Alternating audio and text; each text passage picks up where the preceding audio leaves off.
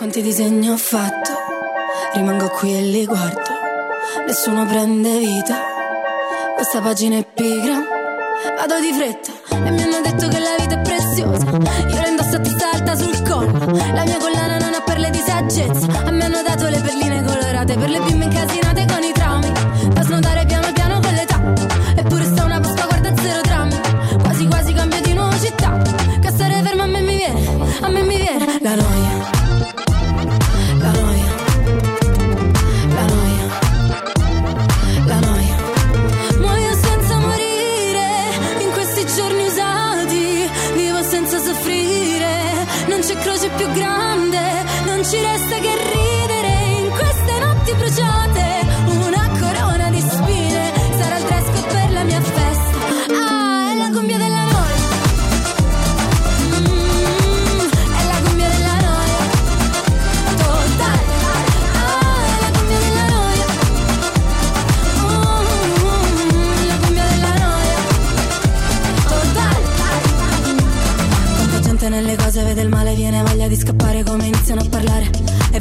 che sto bene, ma poi mi guardano male, allora dico che è difficile campare. Business, parli di business, intanto chiudo gli occhi per firmare i contratti. Mm, princess, ti chiama princess, allora adesso smettila di lavare i piatti.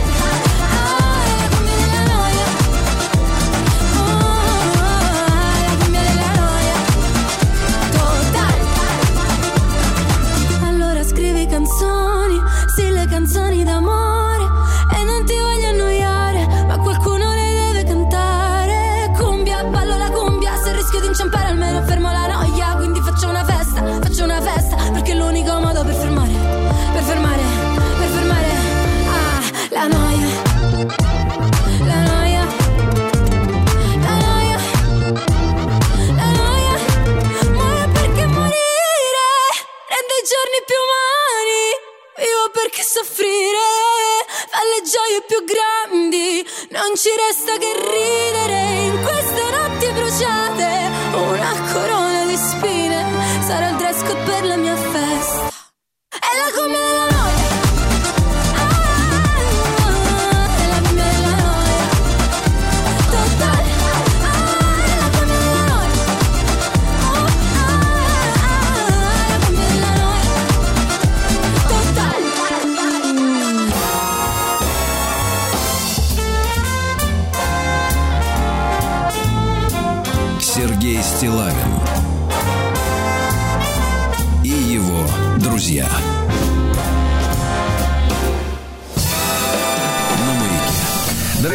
Товарищи, доброе утро, Владимир Александрович, здравствуйте. Здравствуйте. Да, ну не просто, я смотрю, начинается у нас сегодня общение, да, надо, надо пояснить, что это Да, вот да, да, я не просто пожалуйста. испытывал ваше терпение, а это прозвучала песня «Победитель». И не просто победитель, а победитель фестиваля Сан-Ремо 2024. Да, песня называется «Скука», исполнительницу зовут Анджелина Манго, и мне кажется, э, название полностью передает суть песни «Скука». То есть, э, то есть, когда женщине скучно, это выливается в истерику. Вот в такую, совершенно точно. Понятно, да. Ну тогда, значит, э, э, погодите, а 24 год еще только вот как бы, в принципе, начался, на- на а уже конкурс прошел, да? Неделю назад подвели итоги, да, совершенно точно. Жаль.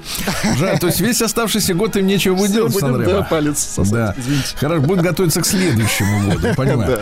Так вот, по текущим событиям, Владислав Александрович, ну, скажем так, мы-то как бы с вами... ну, скажем так, лелеем надежду на то, что э, э, вслед за мировыми тектоническими сдвигами, да, как бы меняется сознание масс, понимаете, да? И когда с фронта приходит известие о том, что боец с позывным «Рассвет» вместе со своими товарищами сжег первый «Абрам» танк, Да, да, да. Вот. И э, со всех сторон звучат поздравления нашим доблестным военнослужащим. И вроде как ты думаешь, что да, находишься в какой-то новой вот уже реальности. Вдруг приходит известие из других краев, э, с северов, скажем так, давайте. да? Где, э, сказать, э, ну, не могу об этом не поговорить сегодня с вами, потому что э, самый настоящий скандал в библиотеке, Владислав Александрович, вы слышали об этом? Не слышал. Неужели снова Свердловск? Нет, не Свердловск, не надо трогать благодатную землю на Уральскую. Нет, Северодвинск на, на сей раз. Это у нас Архангельск. Бывал неоднократно. Замечательные люди, замечательное все, замечательное. Да, но э, как было дело? Угу. На 23 февраля, то есть совсем недавно, в местной библиотеке. А когда мы говорим с вами библиотека, мы с вами подозреваем, что там происходят вещи совершенно обратные, например, от клуба «Мутабор», где проходила гнусно прославленная голая так называемая вечеринка. Помните, да?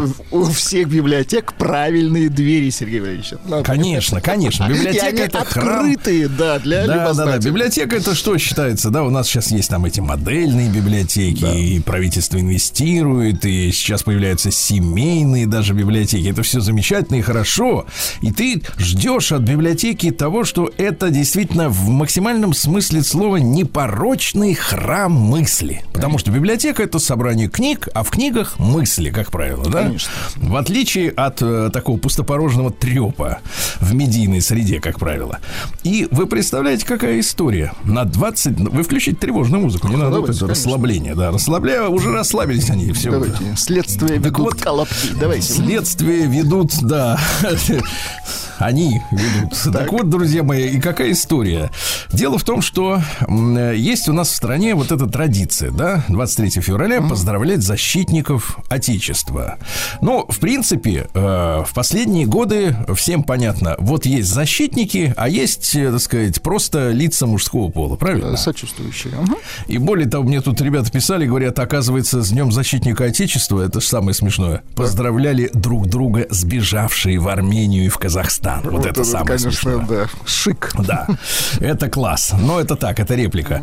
Но суть не в этом. И, значит, у нас традиция вот в тех регионах, где, видимо, как бы не слышно, не видно, что вообще в мире происходит, и, может быть, даже э, телевизор люди не включают, а интернет, может быть, тарифы дорогие, не знаю. Э, может быть, пока общаются при помощи ММС. Помните, это был такой средство связи? Да, да, да. ММС. Не дешевое средство связи, да. Да-да-да, отправить фотку 100 рублей. Типа, да.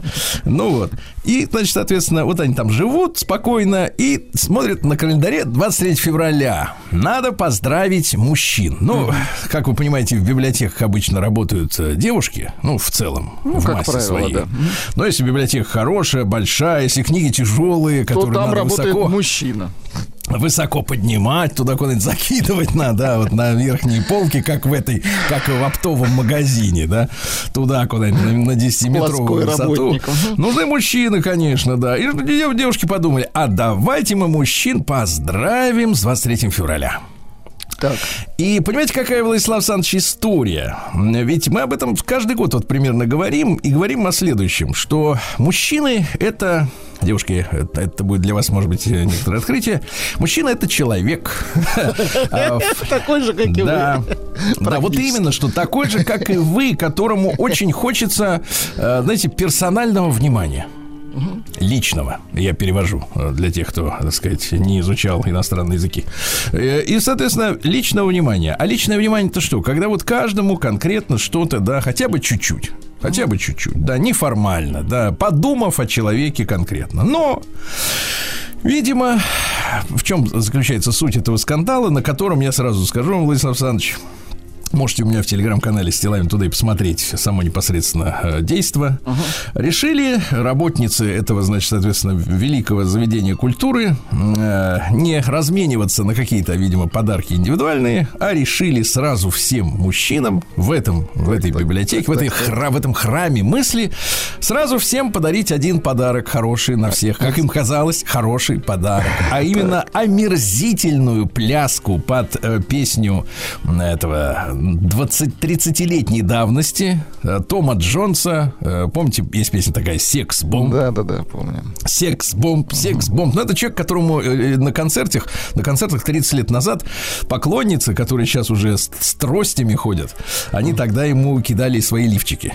Ну, понимаете, какого свойства э, музыкант, да? Бабья радость, как говорится. И, значит, они заказали, видимо, вот, может быть, скинулись, может быть, из каких-то фондов выписали денежку, заказали ростовую поролоновую куклу женщины, которая под эту песню станцевала так называемый поролоновый стриптиз. Поролоновый танец. Прелестно.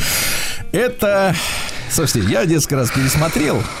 Это, знаете, вот смесь омерзения и смеха. Потому что, в принципе, женщины там нет, там есть поролон, понимаете, да? Да, да, да, да, Но при этом она наблюдаю. корячится, гнется, э, пляшет, подсаживается на колени, по-моему, так там даже. Вот в этом в этой пляске, Трется свистопляске, слегка. да, трется вот этим поролоном, который, знаешь, вот об, об скольких он уже терся, этот Этим поролон. дешевым поролоном Да, трется. дешевый. Я посмотрел, кстати, цены на аренду ростовых кукол. Ну, вот в Москве, где цены наверняка зашкаливают, что-то в районе двух с половиной тысяч это стоит. А, ну, я думаю, что в Северодвинске подешевле. И, соответственно, вот она терлась, снимала с себя поролоновые, э, так сказать, причиндалы. И вот все вот это вот продолжается действие около двух минут. А кто-то, конечно же, в зале все это снял и выложил. Вы понимаете, сейчас же такая история, да. И сразу скандал. Руководство обратило внимание. Э, Директриса библиотеки э, стремительно бежала с заявлением об увольнении со своей должности и так далее и тому подобное. И, вы знаете, ну, надо докопаться ведь до причины вот этого произо- произошедшего. Она не только заключается в том, что до людей, далеких от, э, э, скажем так, от текущих процессов, которые мирно, спокойно, среди книг, э, значит, вот, соответ- соответственно, несут свет людям, да, не обращая внимания на происходящие процессы, не, они ничего не слышали про голую вечеринку, и не надо, и хорошо, да, И я уверен, что богу, да. никакой... И хорошо, что не слышали и не знали, и, и, и Слушайте, дверь, ну- как вы, как вы метко сказали, в их дверь входят те, кто надо, и не- они не ошибаются. Ну, это работники, слушайте, библиотек, у них с интеллектом как минимум должно быть неплохо. А тут-то А я вам раз- скажу, в чем Да. проблема. А в проблема-то дело не в, не в интеллекте книжном э, и как бы таком э, общеобразовательном и культурном и в начитанности. А, наверное, работники библиотек могут похвастаться начитанностью. Ну, А уж уж похлеще любого из это, нас. да. У них есть на это время, и, и, в принципе, они должны этим заниматься, чтобы, чтобы иметь возможность читателю предложить что-нибудь интересное, да, и толковое. Это как на рынке. Продавец должен пробовать свою кислую капусту сам. Да. Так вот, э, понимаете, проблема именно в э, самом вот этом нашей э, традиции не относиться, мне кажется, к мужчинам, которых хочется, вернее, не хочется. В том-то и дело, что не хочется, а надо одарить подарком на 23 февраля отношение вот именно формальное, безличностное. Потому что вместо того, чтобы хотя бы каждому, вот там их немного мужиков, ну, сами понимаете, библиотека все-таки женское царство, там женщины были в зрительном зале, а мужиков, ну, штук 6, человек 6. 7-8, ну не больше, ну маленький, так сказать, коллектив мужской именно. И вместо того, чтобы каждому подарить, ну что-нибудь, я не знаю, ну, например, э, это самое, волосатому расческу, лысому кусок Ну, дегтярного мелочь, мыла. конечно, это же просто Ну, внимание, конечно. Ну, личное, понимаете, ну, лично. Ну, Иван Иванович, вот вам мыло дегтярное. Да, вы же да, любите, вы вы от вас... А вам последнее время, чеснока да, связку, да, чеснока. Вы любите чеснока, хорошо, да. Одеколон какой-нибудь тройной, ну, от вас плохо пахнет. Ну, зубную пасту, если от, ар- из рта. Ну, что-нибудь что личное. угодно, конечно. Да, но вместо этого они вот именно с женским, так сказать, своим коллективом, а тут уже, извините меня, без вот как бы сексизма не обойтись, потому что праздник мужской, значит, дарит женщины, правильно? Что, тут не отвертешься уже. Они посидели и сказали, слушайте, вот прикольно, если мы не будем, так сказать, вот э, думать там каждому, что мы подарим, а мы возьмем и всем им сразу сделаем один классный подарок. Я как мужчина скажу так, вот я, э, понимаешь, если бы, э, если бы мне вот сказали, вот, вот вам такой подарок, я бы сказал, вы что, издеваетесь? Ну, потому что это, это, это во-первых, бессмысленно, во-вторых, это кукла. Нет, если бы было, как бы, как вот иногда, знаете, помните, в прошлом году у нас был на каком-то сталелитейном предприятии, или в позапрошлом уже, э, пригласили настоящих этих танцовщиц. Настоящих, которые вот, ну, не, не из поролона, а кожаные. Ну, это хотя бы, ну, как бы, да, есть со- соответственно, да. А здесь как бы это все тупо, глупо, бессмысленно, неосязаемо. И самое главное, что вот давайте мы их всех вот так вот на, на, не, на от, эм, сказать, куда? так. Ну-ка. Отвяжись, Ну, отвяжись, отвяжись, нате да-да-да, вам вот э, отвяжись. с Нет, ну вы вот произнесли правильное слово. Т- Прикольно креативно. Это ш- ну, типа, это вот не просто так. Это вот как раз не расческа. Это, это не чеснок, понимаете? Они вот этим пытались э, завоевать себе, не знаю, какое-то, ну, Да ничего не пытались завоевать, потому что, на, потому что если, если бы им на восьм Алаверды в пар- поролонового мужика, который бы то же самое делал, я думаю, что в Воне э, было бы похлеще да. э, в, этой ситуации. Но я скажу так, э, товарищи, вот, э, вот хочу обратиться к тем, к тем, кто Товарищи женщины. Да, нет, я не думаю, что это одна лишь директриса. Наверняка там или скидывались они, или как-то это одобряли. Слушайте, но проблема вот этого скандала заключается именно в том, что вы не хотите подумать о том, что есть э, у мужчины есть личность, характер какой-то, потребности какие-то. И на будущее, товарищи, ну, хватит дарить вот эти коллективные подарки. Подарите вы действительно человеку, не знаю, кусок пемзы, там, не знаю, что-нибудь полезное. Да хотя бы чипсы. Хотя бы, ну хотя бы, да, но одному, в одно жало, чтобы потрещать, Но не на потом всех, спокойно, да, но не на всех, хватит, думайте о каждом конкретном человеке. Сергей Стилавин и его друзья. Слушайте, вы не, вы, так сказать, Владислав Александрович, не ожидали, я тоже не ожидал, А, но э, как-то из-под коряги, давайте так, вдруг неожиданно всплыл наш постоянный автор Владислав Александрович, Так, так, так, ну-ка. Сергей, филолог, э, посетитель бань петербургских, помните? Это Сергей Э, Легенда, конечно. Да, мужчина, который э, водил, ну как, Нет, водил, водил и дружбу. будет водить. Водил и будет водить дружбу с виолончелисткой, кажется, да? Да, да, да, да. И вы никогда не догадаетесь, Владислав Александрович, э, по какому поводу он вдруг всплыл из небытия? А? Интрига. никогда.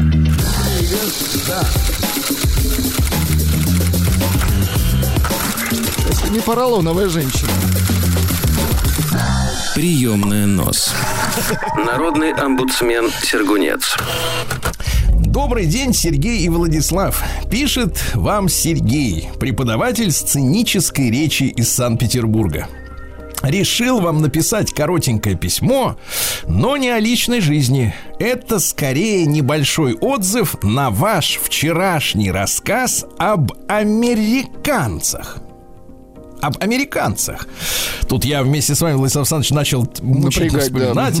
Я, я не знаю, вы пьете какие-нибудь препараты для улучшения памяти, но я еще не забыл, что вчера у нас из американцев была только Вика Нудельман Ага, э, из точно, теперь вспомнили. с окраины Российской Нет, империи. мерзкая, да. Да, мерзкая бабка, да, которая сказала, что ей не устраивает образ России. Это вот, в принципе, ее такая американка. А нас не устраивает ее образ.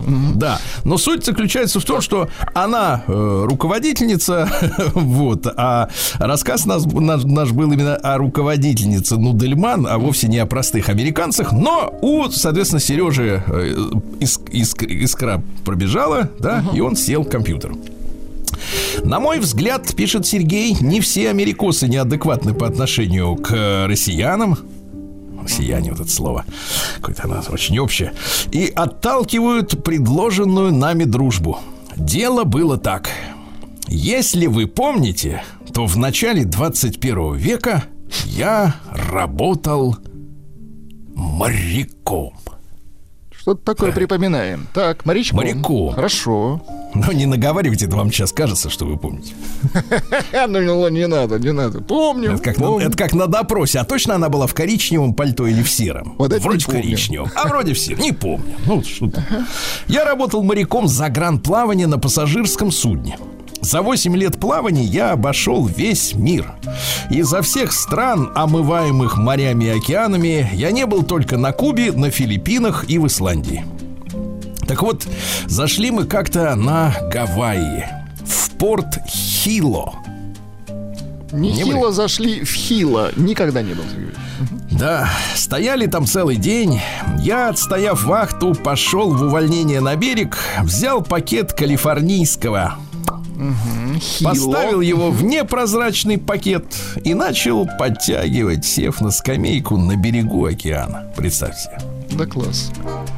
Ну, если не можете представить берег океана, представьте себе берег Байкала зимой.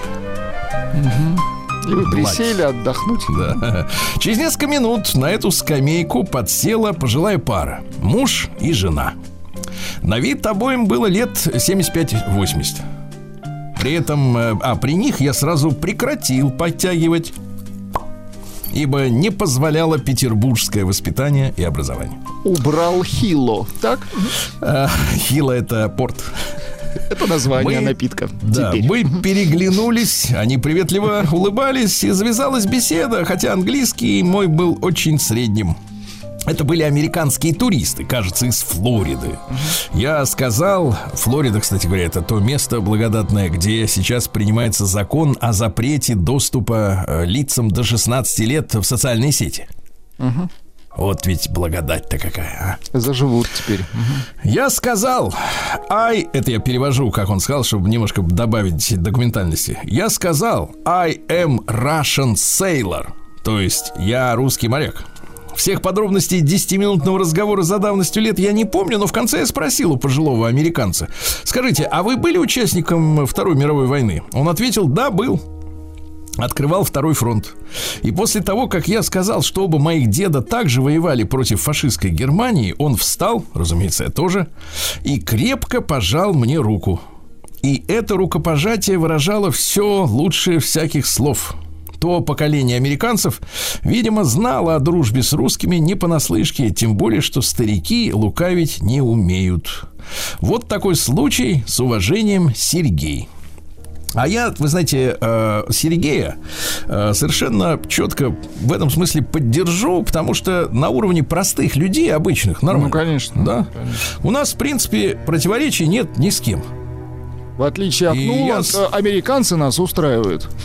Да, я сам лично, естественно, тоже за долгие годы и поездок всяких деловых и так далее общался с американцами. Нет, конечно, сразу видно, если человек, например, такой вот как бы, ну это сразу видно, может у меня как-то какие-то способности есть паранормальные, либо еще что-то. Видно, когда человечек из органов тамошних подкатывает, что-то хочет и так далее, пробивает.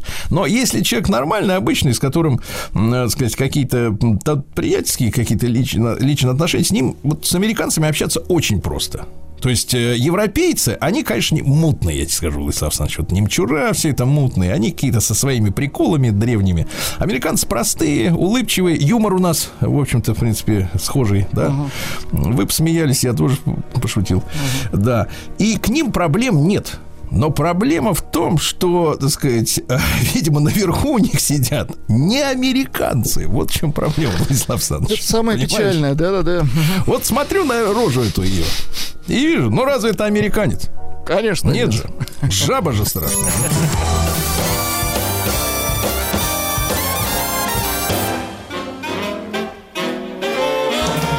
Сергей Стилавин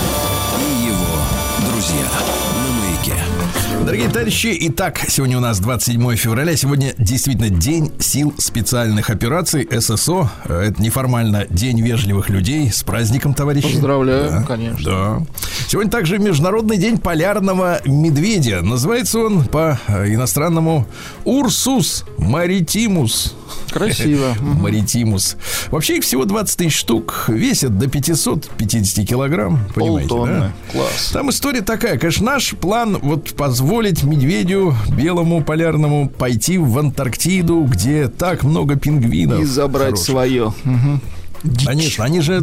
ну, Представляете, насколько бы, какая сытная жизнь была бы. А те бы из воды не вылазили, правильно, опять же? Те стали бы там рыбами. С клювами со своими, да. ага.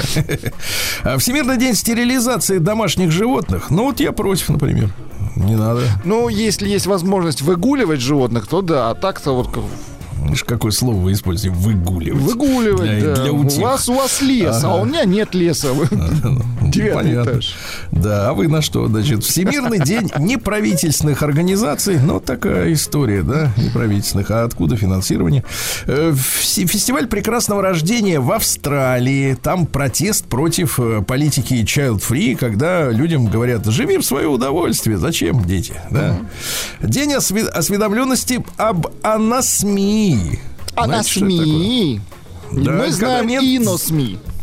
Это когда запахов нет никаких. Вот. Ешь что хочешь.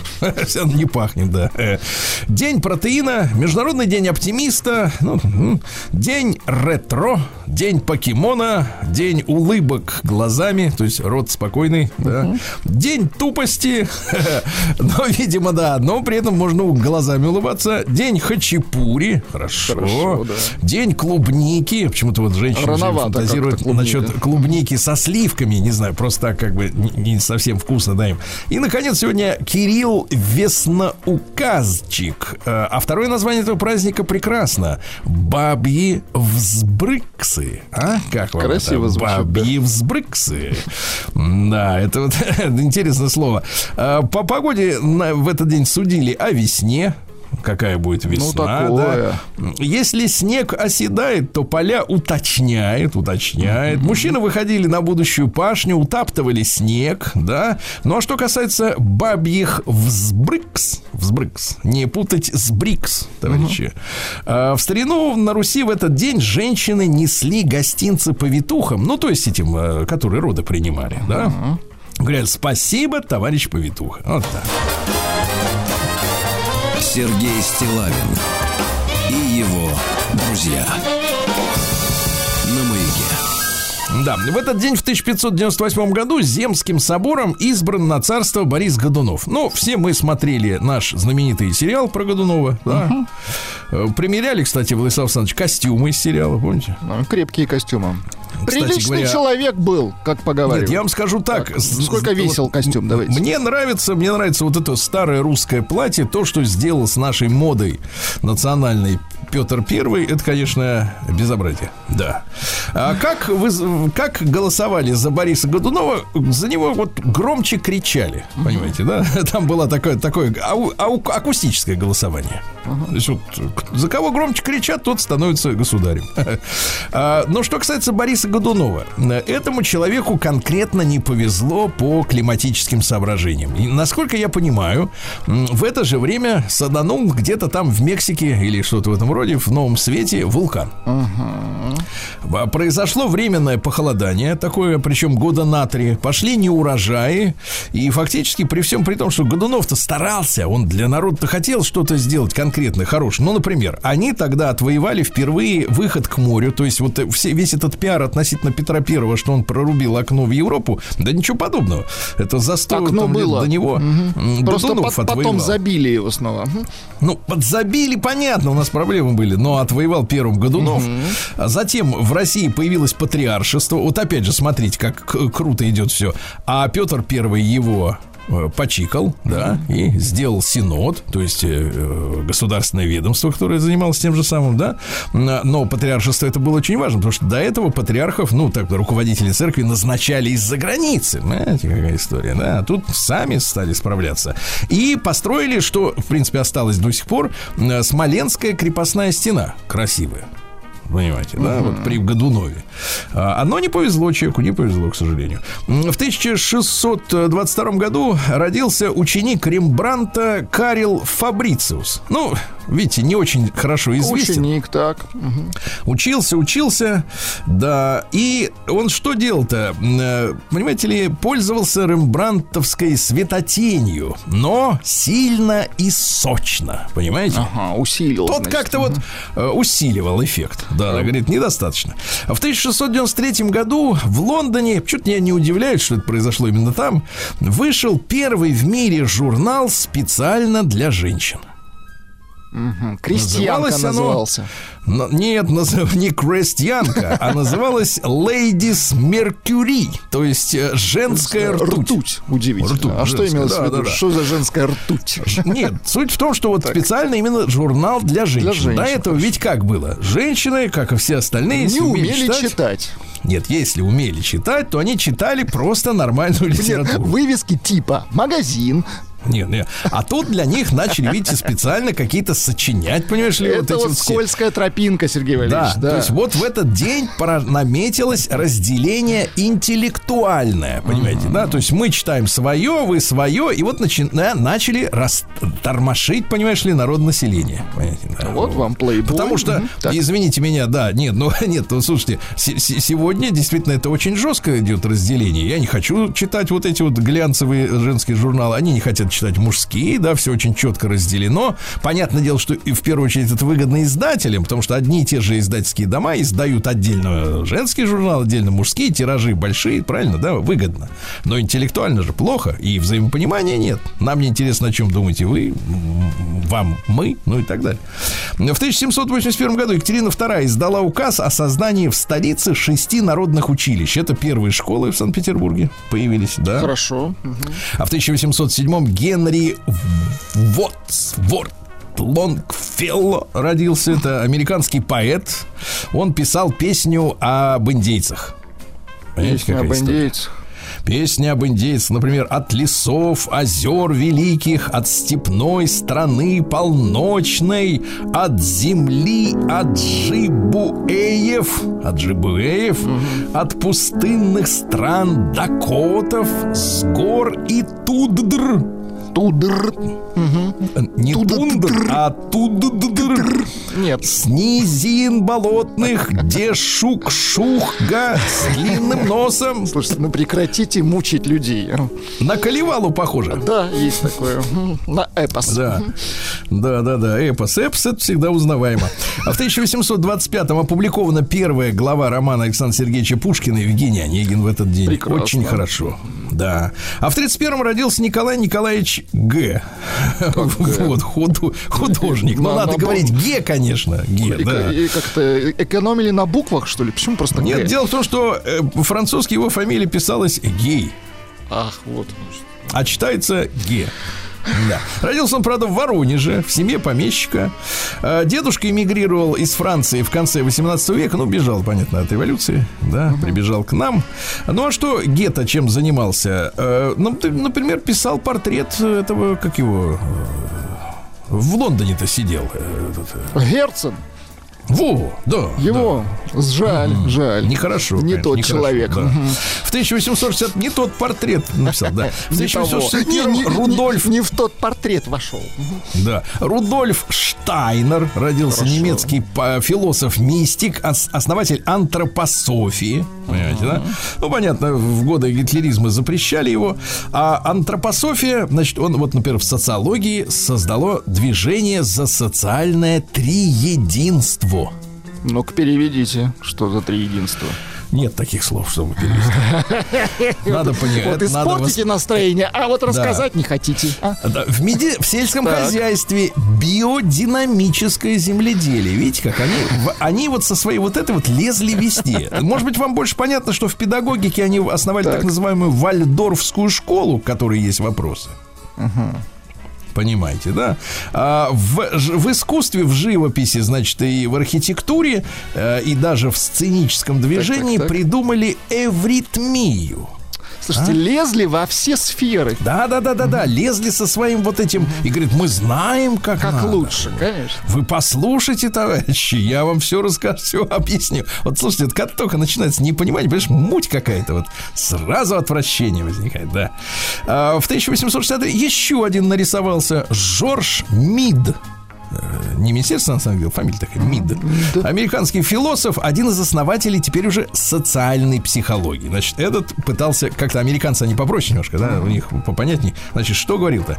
Общество и социальный индивид, то есть э, э, социальное я, я в обществе, да, э, конструируется из совокупности процессов межиндивидуальных взаимодействий. Ну, это понятно. Ты мне, я тебе. конечно. а? Так, э, значит, э, происхождение я целиком социально. То есть я без мы нет. Логично. Мгм. Невозможно осознать себя, если не сравниваешь себя с другими, правильно? Да.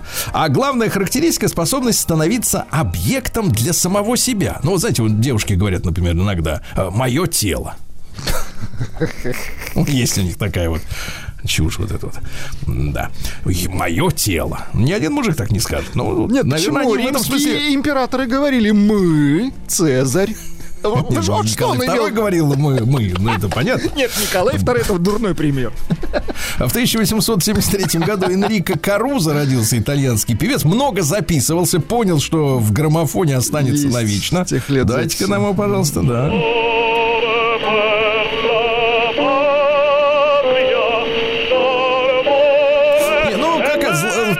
Бледная копия Шаляпина. Бледная, Абсолютно да. с вами согласен. И в 1879-м открыт сахарин, то есть подсластитель. И, кстати, что, что любопытно, в наши дни уже все эти подсластители Фейк мы, наконец, сахар. запретили. Да. Сергей Стилавин и его друзья на маяке. Друзья мои, в 1882 году в Российской империи впервые разрешено устанавливать телефоны частным лицам. То есть э, самые-самые богатые люди, они могли звонить э, через девушку сначала, да, по барышню, э, друг другу. Но это сыграло с ними плохую шутку. Звонить да? через девушку звучит как-то не очень, Сергей Да, потому что, потому что в 17 году бандиты брали телефонные книги, и у кого был дома телефон, собственно, к тем, в первую очередь, приходили по алфавиту, и да? их. Да, и грабили их, да. Страшные вещи творились. До сих пор, не, кстати, не установлено количество жертв э, событий. Кстати, вот мы сейчас переживаем вот очередной, э, не круглый, но юбилей, да, очередную дату. Вот как раз в эти дни и громили э, в ходе февральской революции Петроград, да. А Петр Николаевич Нестеров в 1887 наш герой, летчик, конечно, вы помните про мертвую петлю, да, uh-huh. родился в Нижнем Новгороде, ну, великий человек, да, и мало того, что пилот, еще и инженер, потому что надо было разработать сначала эту петлю, он ее рассчитал, ведь, понимаете, математически, uh-huh. да.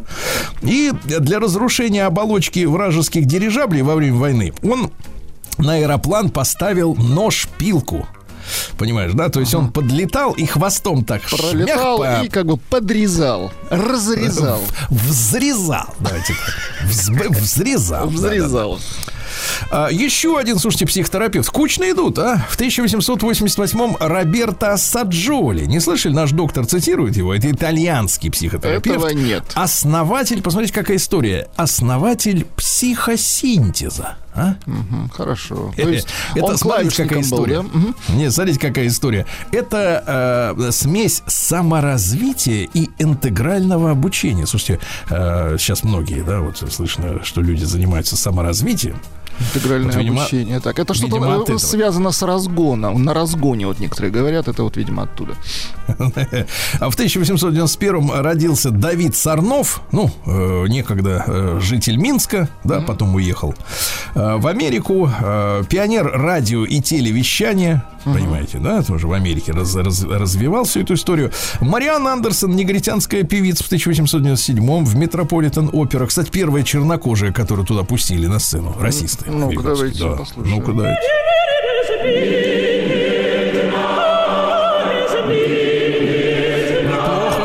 Душеподъемно, да?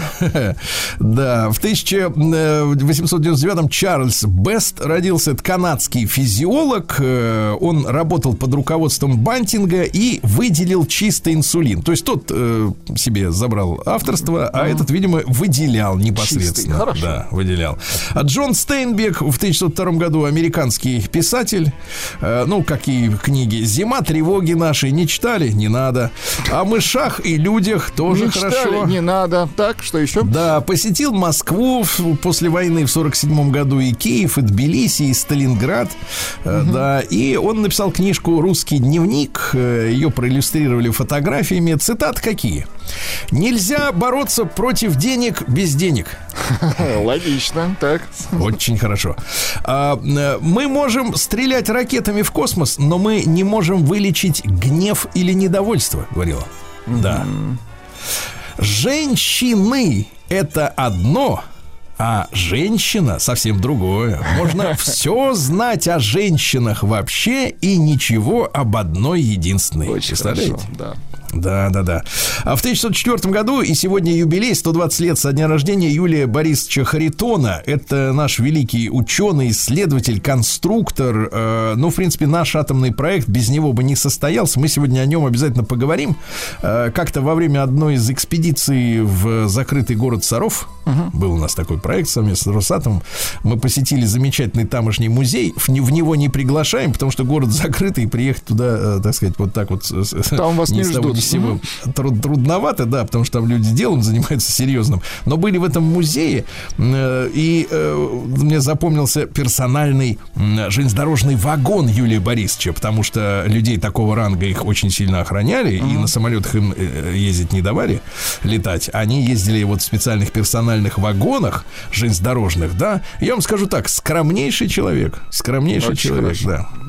Так, ну, какая-то скромная кроватка, какие-то, ну, в общем, не, не, не скажешь, что человек, в принципе, вот такого уровня, ну, по материальному достатку, что сегодня, в принципе, наверное, подразумевалось бы для такого уровня.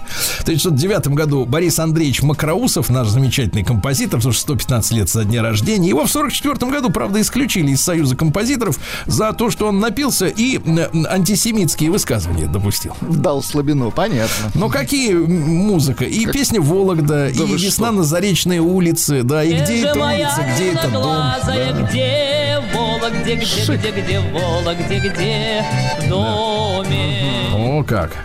Да, где лесной палисад. Да. В девятнадцатом году в Вильнюсе провозглашено, тогда в Вильно, никакого Вильнюса не было, провозглашено создание Литовско-Белорусской Советской Социалистической Республики. Называлось это сокращенно Литбел. Интересно. Литовская, белорусская. Да, они просуществовали только до июля 19 года, но потом буржуины очнулись и, так сказать, поперли, сами понимаете. А, Евгений Тихонович Ви- Мигунов в 21 году, это наш замечательный создатель отечественной школы мультипликации.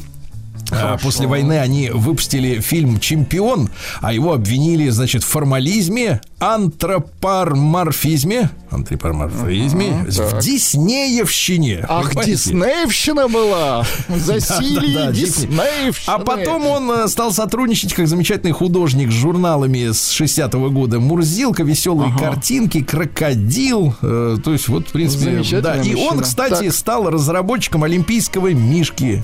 80-го здорово. года, да, он разрабатывал. А художник Виктор Чижиков, он изготовил основной и, и, так сказать, эскиз. А уже Евгений Тихонович создал 21 серию рисунков, где он там и, и там на турникетах, и э, с баскетбольным По-всякому, Сергей. Валерьевич. По-всякому, конечно. В 23-м году Елена Марцелиевна Великанова родилась, легендарная наша советская певица, да? быть, может быть, я не современная, может быть, может быть, я и суеверная. В 32 году и Лиз Тейлор родилась. Ну что, при росте 107, 157 сантиметров, весила 75 кило. Да. Поэтому говорила следующее, Владислав Так, Александрович. ну-ка, э. Крупным девочкам нужны крупные бриллианты. Да. А женщины в своем, в своем большинстве считают мужчин негодяями и мерзавцами, но пока не нашли им подходящий замены. Очень хорошо.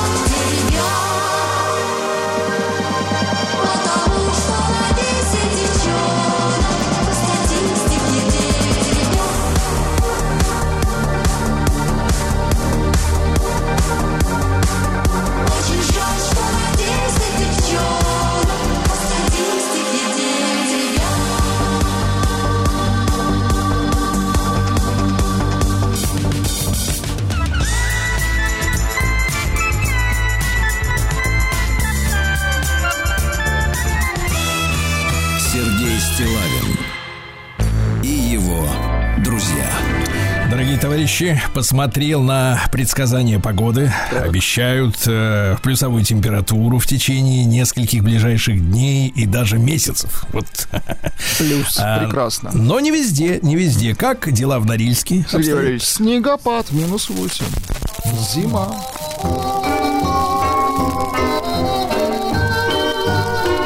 чтобы песней своей помогать вам в работе, дорогие мои. Норильчане, конечно же. В год семьи в Норильске торжественно открыли библиотеку семейного чтения, дорогие товарищи. Да, есть книжные залы, гостевая, игровые зоны, конференц-зал. Здесь могут проводить э, время прекрасно всеми, э, вернее, сразу всей семьей. А ресторан есть в библиотеке, Сергей Валерьевич? Это надо делать до или после. В библиотеке Хорошо, нет хорошо. места крошкам, понимаете. Хорошо. Э, Житница Норильска решила вложиться в криптовалюту. Так. 8 месяцев вкладывала все свои деньги, потому что 54-летней женщине обещали стопроцентную прибыль. Когда человеку обещают, что деньги удвоятся, он готов на все. На все. В итоге минус 5 миллионов. Понимаю. Э, В Норильске бизнесмен выплатит 6 миллионов за неизготовленную мебель. В Роспотребнадзор обратилось более 30 человек, которые заказали услуги по изготовлению мебели в магазине «Бархат». А мебели нет. Ай-яй-яй. Мебели нет. Да. А люди хотят кушетку. Да. В Норильске магазин продавал незаконную газировку. Бывает и так. Да. А 300 иностранцев получили языковые сертификаты за то, что упыри брали взятки и выдавали фальшивые разрешения на пребывание. Нужно было проверять знание русского языка, истории, законов России. Но за 13 с половиной тысяч местные упыри Проверяли Э, 300 банковские билеты. да, 300 легализовали. Понятно. Ну, что с ними делать, а? А потом они кричат, ой, понаехали. Ну, вот из-за таких и все происходит, да. Норильский молочный завод оштрафовали за продукцию из будущего. Специалисты обнаружили ржавое оборудование. Местами оно было покрыто грибком. Э, А также специалистов Роспотребнадзора удивила готовая продукция, где была проставлена завтрашняя дата изготовления. Понимаете, да? Здорово. Ну и о хорошем. В Норильске нашли уникальный минерал, который прилетел из космоса. Называется он кронштедтит. Хорошо. Да-да-да. Э, Житница Норильска победила во всероссийском конкурсе «Спасибо интернету». Вы не принимали участие? Да? Я нет, я похож на, на, на, норильскую женщину. Нет, ну, а вы похожи, в принципе, на человека пытливого достаточно. да? Так. Вы и конкурс это, Хватит размазывать, братья. Ну, а наконец, нет, так. норильчане услышали акустическое будущее на концерте медитации. вот Очень это уже очень действительно интересно. Сергей Стилавин и его друзья. На маяке. Итак, товарищи, в день изобретения сахарина, напомню, что сегодня отмечается, Фейк, да? сахар, еще раз повторяю. Да, пришло известие хорошее. Наконец-то через 8 лет титанических усилий нашего таможенного союза, куда входят и Беларусь, и Армения, и Казахстан, и Киргизия, запретили 19 пищевых добавок, в том числе подсластитель стевия, которую подавали как будто это так, спасение от ожирения, и еще 18 добавок. Кроме стевии, товарищи, запрещаются муравьиная кислота, это Е236, краситель контаксантин, Константин Краситель. Е161Г, э, регулятор кислотности ацетат аммония Е264 и другие, всего 19 штук. А Бывший полузащитник петербургского «Зенита» и сборной России Владимир Быстров заявил, что молодых футболистов надо бить палкой. Э, Говорит, что молодые кабаны проигрывают конкуренцию 35-летней палкой. Да. А Ученые Сибирского федерального центра агробиотехнологий Российской академии наук разработали новую технологию стерилизации кормов для животных при помощи газа. Понимаете? Травят газом корма. Хорошо. Не, не корма, а мерзость, которая там может быть. Да, и все, и отлично, и они долго хранятся. Стало известно, сколько наши граждане потратят на подарки к 8 марта. Мужайтесь, девушки. Э, Не более 5 тысяч. Не более. Тут не пошикуешь.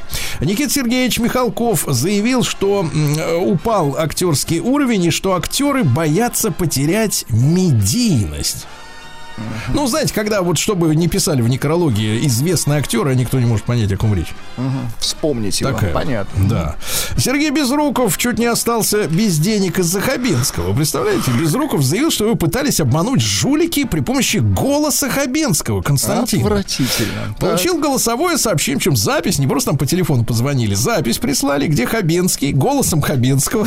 Так. Где Костя своим голосом, о, не своим Да. голосом, но своим голосом. Да, предложил стать ему инвестором для строительства медицинского комплекса для детей. Артист признался, что сначала полез было в кошелек, но решил уточнить детали, а тут говорит, да ничего никто не звонил, тебе не звонил». нет, вообще никакого центра. Вот представляете, уже подделывает голоса. Ну а что, взял какой-нибудь фильм, от, отсканировал его, вот тебе и голос, Конечно, понимаешь? исходник. Да. А, Психолог Гольдштейн объяснил, что делать, если ребенку не даются точные науки. Если он, например, не понимает математику, ребенок. так, знаете, что делать? Надо ему подсунуть судоку. Подсунуть. И он...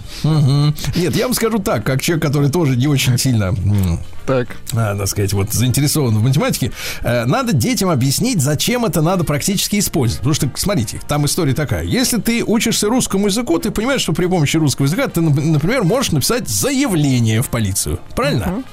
А вот эти все тригонометрии, ну зачем она вот в реальной жизни? Надо людям объяснять. Именно поэтому дети, кстати, очень хорошо считают деньги. А какие-то такие вот просто цифры умозрительные не очень хорошо, понимаете? Да, надо практически, надо на деньгах считать. Но там нет интегралов в деньгах, правильно? То есть рублями надо учить детей, понимаешь? Рублями учить, да.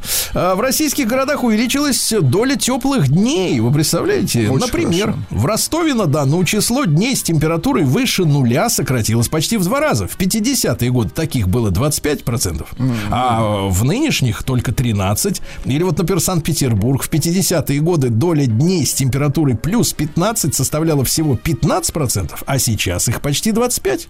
Представляете? да. хорошо. Владимир Владимирович подписал закон, который позволяет гражданам России устанавливать самозапрет на получение кредитов и займов. Но можно будет это сделать только с 1 марта следующего года, товарищи, потому что надо подготовиться.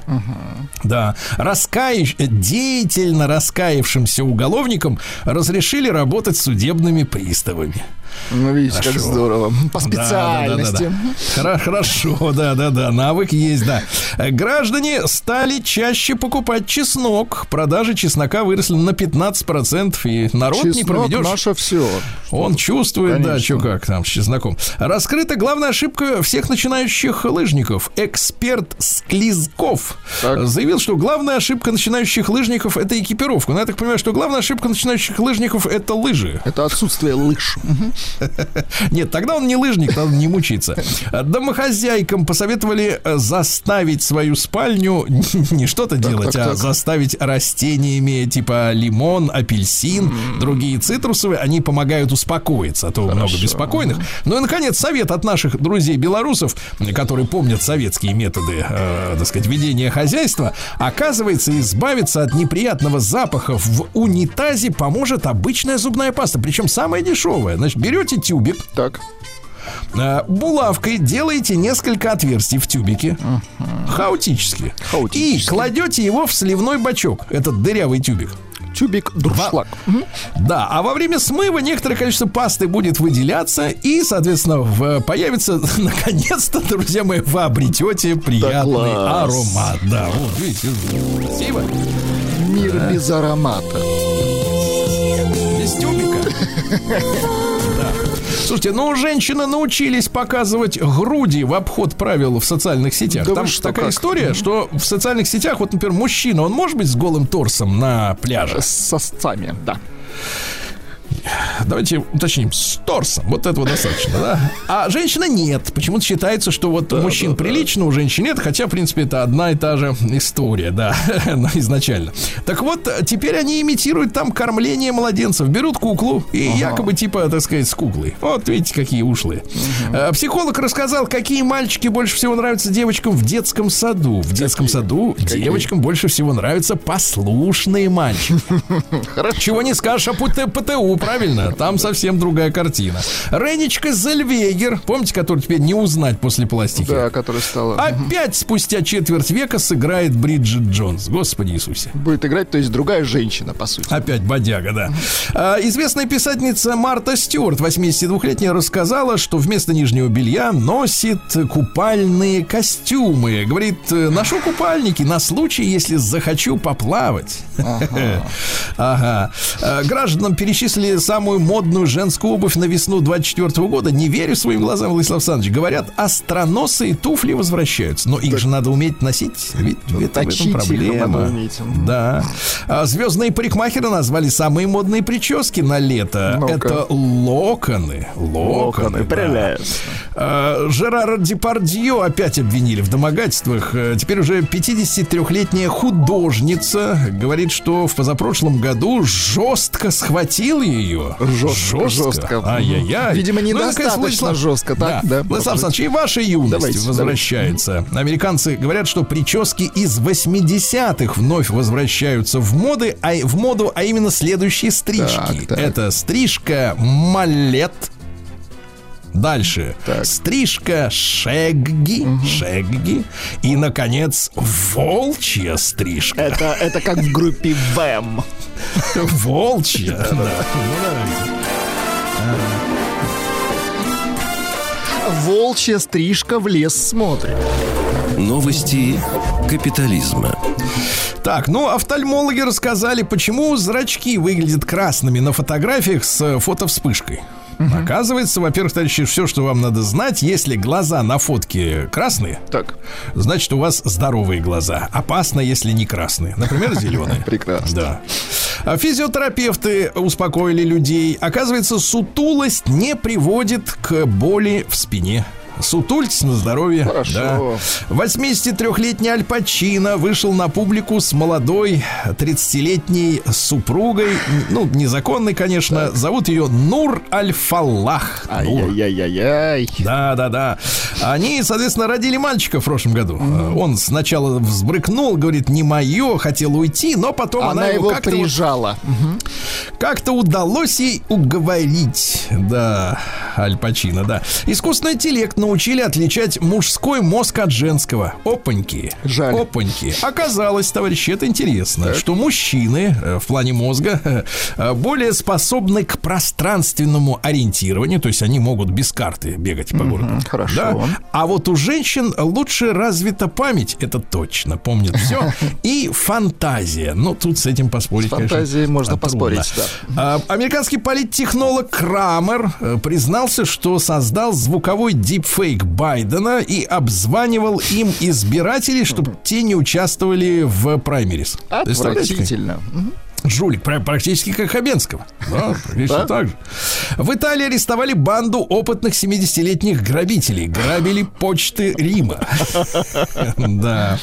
А, Имитирующая голодание диета, вот, а, интересная формулировка, диета, имитирующая голодание, а может отсрочить старение. Короче, 5 дней надо есть следующее, товарищи. Э, э, Постная пища, постная, ну, то есть, э, так сказать, овощные супчики, энергетические батончики, снеки, чай, худеете на здоровье, да. А что еще интересного? Мужчина требует в Америке от бывшей жены, чтобы она вернула ему почку.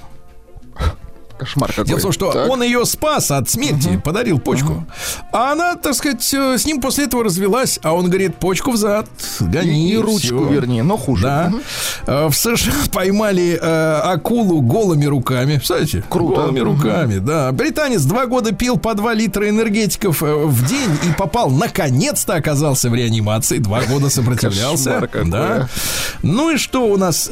Причина импотенции, товарищи, выяснена главная. Это повышенная артериальное давление. Кстати, интересно, что в России за последний год на 30% увеличились продажи тонометров. Может быть, это как-то связано одно с другим, да? 100%. Ну и, наконец, Владислав Александрович, Да. названы самые опасные упражнения для поясницы. Я знаю, вы тоже надорвали Так, спину так, так, в ну-ка, качалке. какие?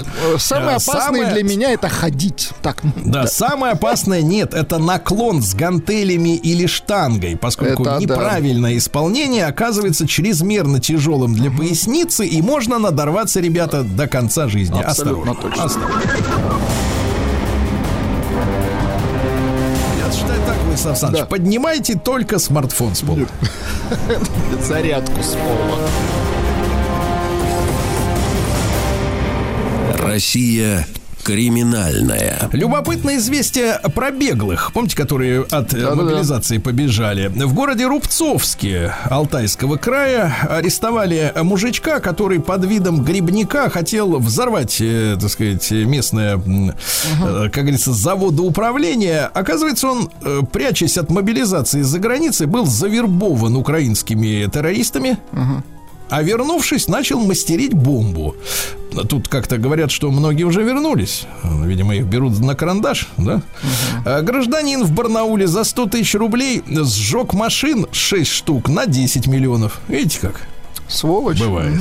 Сволочь самая настоящая. В Новокузнецке э, бизнесмен, который разорился, пошел работать в такси. Но однажды на перекрестке увидел, что его конкурент, из-за которого он прогорел, едет на новеньком Land Cruiser 300 Так, за так, так. 12 миллионов рублей. Сжег. Вот тоже видишь, какая история. а Но, что, но, да. смотрите, но, Так. но какая история? На месте преступления оставил бутылку с зажи- с зажигательной смесью. Его И, кстати, сейчас такие технологии, что по отпечаткам на обгоревшей бутылке Ну, все равно конечно, нашли доказательства, что это был он, да. А москвич попытался впечатлить девушек стрельбой. Придурок. Так, так. Впечатлил полицейский. Естественно. Да. Вот хорошая новость. Э, Слушайте, идет пересмотр, я так понимаю, э, итогов приватизации 90-х. Эм, И это замечательно. Интересно. А Челябинский электрометаллургический комбинат, его акции по решению суда переданы э, в собственность государства, потому что проведенная в 90-е приватизация была просто воровством. По сути, да. А? Ну, не, Хорошо. Нет, по сути, это в целом, а в данном случае воровство. Хорошо. В Москве известный психолог по имени Наташа э, которая без специального образования, э, значит, э, преподавала людям психологию, имела свой канал на YouTube, как наш доктор. Канал Да? Наташа назывался. Да, канал Наташа, да. Она представлялась людям успешным психологом, который консультирует влиятельных людей в государственных органах и может помочь купить э, со скидкой в 50% дорогие квартиры в центре Москвы. Прелестно. То есть она сначала оказывала э, психическим помощь, а потом говорит, слушайте, а вот у меня есть такая тема, я тут консультирую. Короче, восемь с половиной лет ошкурила несколько десятков человек. Марафон А, после- Наташи. да. А в Обширонске Краснодарского края инспекторы ГИБДД остановили на дороге ВАЗ-2107, ну, это с такой, с решеткой, как у Мерседеса, блестючей, старенькой, у которой была спилена крыша, а в салоне установлены ковер и домашние кресла. Ну, это искусство, ну что. Ну и, наконец, давайте о подлецах. Вот самый настоящий подлец, да. Э, В Москве мошенник забрал у пенсионерки миллион восемьсот тысяч рублей. Ошкурил ее, бабулю.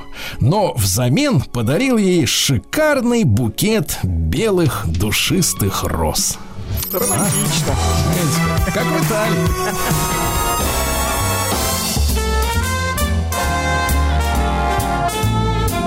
Сергей Стилавин и его друзья.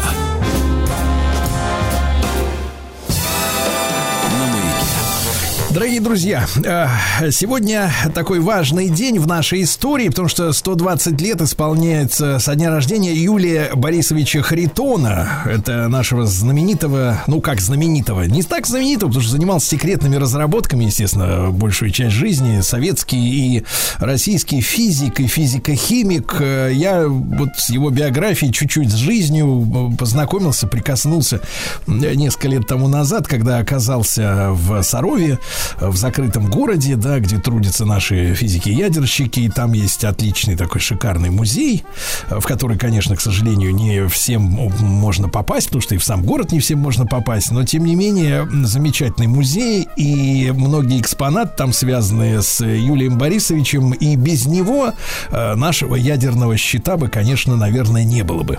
И э, я был очень впечатлен его э, жизнью, скромностью, такой вот человеческой скромностью, бытовой скромностью. И э, запал мне в сердце этот человек. И я хочу, чтобы вы сегодня чуть больше о нем узнали. А может быть и вообще, в принципе, узнали о нем. А сегодня с нами Владимир Кислов, директор дирекции развития проектной деятельности Национального исследовательского ядерного университета МИФИ. Владимир, доброе утро, здравствуйте. Доброе утро, Сергей. Да. А, Владимир, ну, э, э, расскажите нам, пожалуйста, про Юлия Борисовича, да, потому что огромная жизнь, э, невероятные, да, вот изобретения и там разработки, которые он делал, а, началось ведь все еще в Российской империи, да, он родился до революции в 1904 году, правильно? Да, да, Сергей, вы очень верную характеристику дали Юлию Борисовичу в самом начале про скромность э, этого человека. А, Здесь важно понимать, что этот человек, э, живя как бы на одной территории, по сути, пожил в трех странах. Это была Российская империя, это был Советский Союз, он пережил весь Советский Союз и умер уже в Российской Федерации в 1996 году, а родился он э, 120 лет назад, э, 27 февраля 1904 года в Санкт-Петербурге.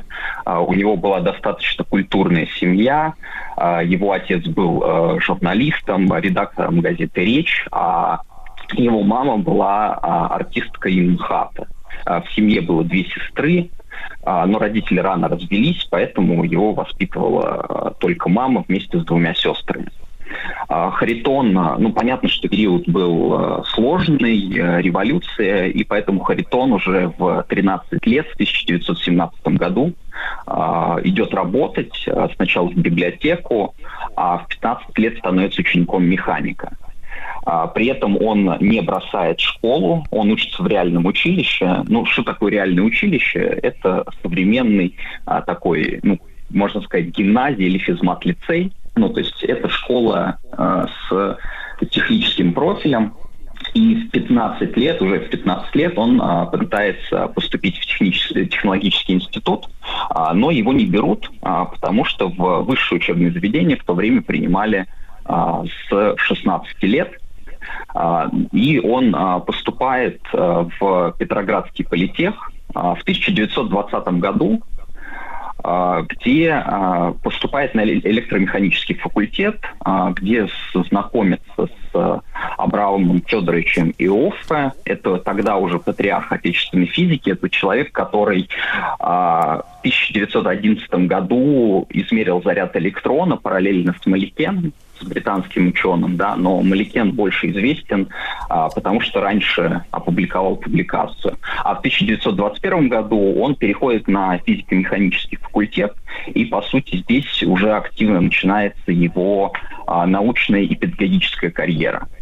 Он, уже будучи студентом, пишет с- со своими друзьями первый учебник по физике, который достаточно а, активно используется на политехе. А, И, в принципе, он а, всю жизнь а, продолжает быть педагогом, преподает в разных местах. И наукой вообще серьезно он начинает заниматься в 1921 году, то есть будучи студентом, он попадает в лабораторию Николая Семенова. Николай Семенов это тоже российский известный физик и химик, который получил Нобелевскую премию по химии в 1956 году. А первая научная работа, официально подтвержденная за авторством Харитона, выходит в 1924 году, и она посвящена э, изучению конденсации металлических паров, ну, то есть тоже такая интересная тема, э, не очень известная общественности. А важной частью научной карьеры э, Харитона становится его а, поездка в Великобританию с 1926 по 1928 год. А, ну, то есть это такое первое десятилетие Советского Союза, границы еще открыты. И он едет в Ковендишскую лабораторию. Это, ну, по сути, факультет в Кембридже, а, куда его рекомендуют и Оффе, Капица и Семенов, и где он работает под руководством Эрнеста Резерфорда и Джеймса Чедвика. Это известные британские физики, нобелевские лауреаты. А, для того, чтобы понять, что такое вот эта Ковенджичская лаборатория, это то место в Кембриджском университете, где а, работало 30 а, нобелевских лауреатов в 20 веке. Некоторые были там воспитаны, а великого Нильса Бора не взяли в эту лабораторию. И поэтому тот же Эрнест Резерфорд э, уехал работать в Манчестер, где в то время был э, Нильс Бор, чтобы поработать с этим э, будущим талантливым физиком. Э, в 28 году он э, защищает в Великобритании, получает степень э, PhD, это доктор в философии, ну, на современный лад это такая степень одновременный кандидат и доктор наук. Ну, mm-hmm чтобы было понятнее, да. А, возвращается в Советский Союз и в 1931 году возглавляет лабораторию взрывчатых веществ в Институте химической физики. И, по сути, вот здесь он а, уже начинает активно заниматься различными и околоядерными проектами, и околовзрывными проектами, развивает важную технологию, общую теорию разделения центрифужных веществ, которая, в частности, станет основой для технологии разделения урана. А, в 1939 году э, они с Ельдовичем рассчитывают теоретически впервые расчет цепной реакции деления урана в реакторе и предлагает в качестве замедлителя тяжелую воду. И, по сути, вот здесь начинается уже участие э, Юлия Борисовича в атомном проекте Советского Союза. Вот. Да, да. Дальше уже да, активно идут годы участия в атомном проекте, но я тут передам слово, чтобы, мне кажется, мы в таком этапе диалога дальше двигались. А Владимир, не... ну я так понимаю, что эти исследования э, с началом э, Великой Отечественной были приостановлены, да, потому что нужно, нужно было разрабатывать, ну, скажем так, э, боеприпасы более понятные, да, их не хватало. И там ведь именно, я понимаю, только с 43 -го года началась вот э, Сталин получил письмо, да, от специалистов о том, что вот во всем мире идет э, разработка, и нужно привлекать самые лучшие э, силы к тому, чтобы организовать наш советский ядерный проект, чтобы не опоздать, да, в этой гонке. А, ну, вообще говоря, ядерные исследования, попытки создать и реактор, и оружие в СССР а, проводились с 30-х годов. А, да, действительно, с началом Второй мировой в 1939-м, и тем более Великой Отечественной, лучшие силы, в частности, Юрий Борисович, были перекинуты на создание ядерных обычного, обычного вооружения, да, потому что они были специалистами и и в подобных технологиях. А, но движение активное американцев а, в этой сфере а, побудило да, Советский Союз в 1943 году активно включиться в атомную гонку. Благо, хорошо работала разведка, и, по сути, Советский Союз с задержкой меньше месяца получал все те, все те наработки, которые были у американцев. Но не надо думать, что не было и обратной разведки аналогичные американцы понимали, куда движется советский атомный проект. Владимир, но я, насколько понимаю, э, э, даже узнав о том, как э, американцы конструируют да, свою бомбу, у наших, в том числе у Юлия Борисовича, нашего сегодняшнего юбиляра, была задача создать свое оригинальное все равно устройство. И, насколько я помню, вот в музее Сарова нам рассказывали, что сам, сам конструктив вот именно нашей бомбы, он отличался более таким по такой логической, э, что ли так, простой схемой, потому что э, у американцев какая-то была сложная система сближения, насколько я понимаю, не, не лезу в вашу сферу, но что-то сложная система сближения вот этих вот масс, да, для того, чтобы получить критическую массу для взрыва. А у нас э, как-то это логично все в полусферу было, так сказать, соединено. Я могу что-то путать, но вот у меня такие впечатления остались. То есть какая-то такая остроумная изобретательность была применена. А, Но на самом деле э, советские ученые сначала пытались э, полностью создать оригинальное устройство, активно э, обсуждали, на чем его делать. Это был уран-238, уран-235, обсуждался плутоний. И на самом деле сначала-то думали на уране-235 создавать атомное устройство, но, собственно, создание американцами атомной бомбы и бомбардировки Хиросимы и Нагасаки в августе 1945 года полностью повернули вот этот вектор разработок, и наши советские ученые сконцентрировались на американском да, образце атомной бомбы и, начали, и взяли его за основу. Но действительно были созданы доработки, определенные упрощения, полностью переработана управления э, атомным устройством. И самое главное э, было в том, что заранее было заданы э, размеры устройства. Это... Да, да, да, это удивительно. Друзья мои, сегодня 120 лет со дня рождения нашего великого Юлия Борисовича Харитона отмечаем. Сергей Стилавин и его друзья на маяке. Дорогие друзья, сегодня исполняется 120 лет со дня рождения Юлия Борисовича Харитона, нашего э, физика, физика-химика, знаменитого великого человека. Э, сегодня с нами Владимир Кислов, э, директор дирекции развития проектной деятельности Национального исследовательского ядерного университета МИФИ. Владимир, большое спасибо, что вы с нами сегодня.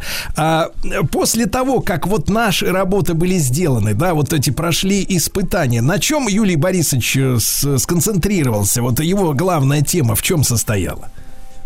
А, ну, э, Юлий Борисович в 1946 году стал а, главным конструктором и научным руководителем КБ-11, а, который впоследствии стал а, Российским федеральным ядерным центром в городе Саров.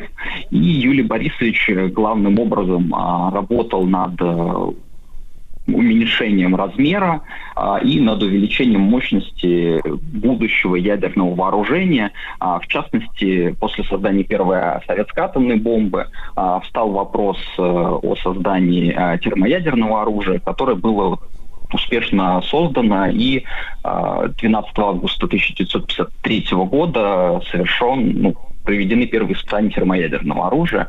А, ну, собственно, Юлий Борисович дальше э, много чем занимался, по сути, всей научной тематикой а, ФИАЦНИЕФ, да, это и лазерная физика, и вот, собственно, работа по вооружению. Ну, здесь э, стоит аккуратно все эти истории дальше рассказывать, потому что... Ну, понятно, понятно, да. Э, работа закрытая, да. Да, единственное, что хотел заметить, это надо, чтобы наши слушатели понимали, э, что огромную роль, конечно, в создании нашего ядерного щита сыграл Лаврентий Павлович Берия, о котором с, со времен перестройки надо говорить только как о палаче и убийце, и, в общем, рисовать его самыми темными красками, но я, поговорив с нашими сегодняшними ядерщиками, которые сегодня занимаются, они все в один голос отзываются о нем как невероятно талантливом организаторе. И что интересно, вот Юлию Борисовичу, насколько я понимаю, предлагали, э, там еще, может быть, в 30-е годы, с датами могу путать, но тем не менее предлагали возглавить какие-то, да, какие-то работы, но он отказался, потому что сказал, что я ученый, но вот организаторскую работу брать на себя не очень могу, ну, так сказать, не карьерист, условно говоря, да, и, ну, есть люди талантливые в, в плане организации, есть те, которые осознают, что, ну, это не их, не конек, а вот Берия, насколько я понимаю, был очень талантливым именно организатором. И вот люди э, вот в закрытых городах мне говорили, что э, бериевские там тетради по поводу того, как выстраивать э, вот организацию дела, они просто вот просятся из них сделать учебник по вот э, менеджменту крупных проектов, потому что невероятно все четко, вовремя, в срок, э, с, с учетом всех, так сказать, нюансов. И, в общем, невероятно был талантливый организатор именно. Правильно я понимаю?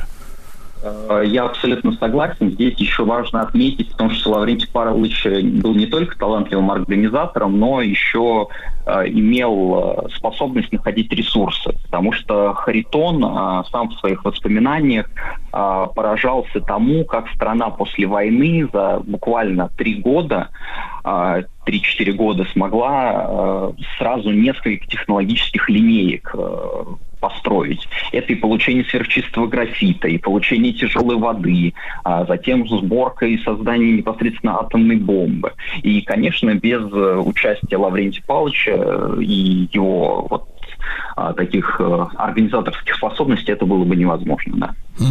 Э, Владимир, конечно, мы вот начали разговор со скромности Юлия Борисовича. Вот э, с человеческой точки зрения, какой у вас портрет в голове со- создался ну, вот, из того, что вы о нем знаете?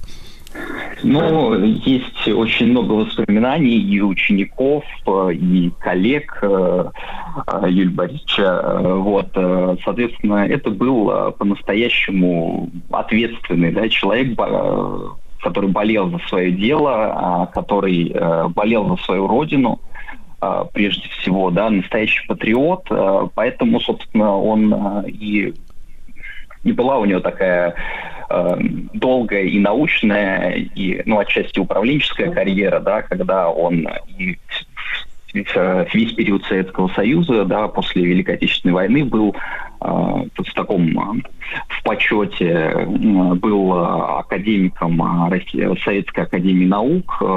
Впоследствии, после развала Советского Союза, и Борис э, Ельцин к нему обращался за советами о том, как э, вот, сохранить ту атомную отрасль. Ну и видно, что а, советы прошли не зря, потому что Росатом а, до сих пор является таким национальным и мировым лидером а, в области атомных технологий. И это э, то, та- то направление технологического развития, где наша страна является по-настоящему мировым лидером а, на рынке технологий. Конечно, конечно, это абсолютно не пропагандистские слова, я вас поддерживаю, потому что я так в эту тему несколько лет назад достаточно глубоко погрузился, Э, там несколько десятков посетил наших центров э, в, разных регионах страны и в рамках нашего проекта с Росатомом, и действительно это ну, это, эти, мы можем с этой сферой своей гордиться, и в том числе низкий поклон за это, конечно, Юлию Борисовичу Харитону. Я, может быть, не, несколько таких слов, зарисовок именно о его скромности. Знаете, э, я, я, насколько понимаю, да, ему было, ну, скажем так, нужно по работе, естественно, посещать э, Москву, да, но людям такого уровня нельзя было никогда ри- рисковать своей жизнью, в, в в- случайно в том числе, и я так понимаю, что были запрещены там авиаперелеты, и вот в музее Сарова я э, наблюдал вагон, э, в котором, значит, Юлий Борисович поси- по- значит, путешествовал по стране, по э, ядерным центрам, там, столице, на заседаниях участвовал. И вы знаете, э, вот так сегодня человеку скажи, так, вот вы знаете, у человека был собственный железнодорожный вагон. И воображение, наверное, рисует, я не знаю, какие-то золотые унитазы, там еще что-то, душевая джакузи, там еще что-то. Слушайте, это скромнейший, скромнейший был человек. Это обычная дермантиновая абсолютно кроватка небольшая, у- маленькая, э, такой кабинетик для встреч, для обсуждений, и ничего совершенно лишнего. И вот, э, вы знаете, это вот именно бытовая его вот скромность э, в, в купе с тем, что он сделал, конечно, вызывает у меня невероятно глубокое уважение и преклонение, да, вот перед этим человеком, скромный и невероятно выдающийся. А, Владимир, вам огромное спасибо за то, что были с нами. Владимир Кислов, Да. директор дирекции да, развития проектной деятельности Национального исследовательского ядерного университета МИФИ. Ну и сегодня 120 лет со дня рождения Юлия Борисовича Харитона. Помните о нем, дорогие друзья.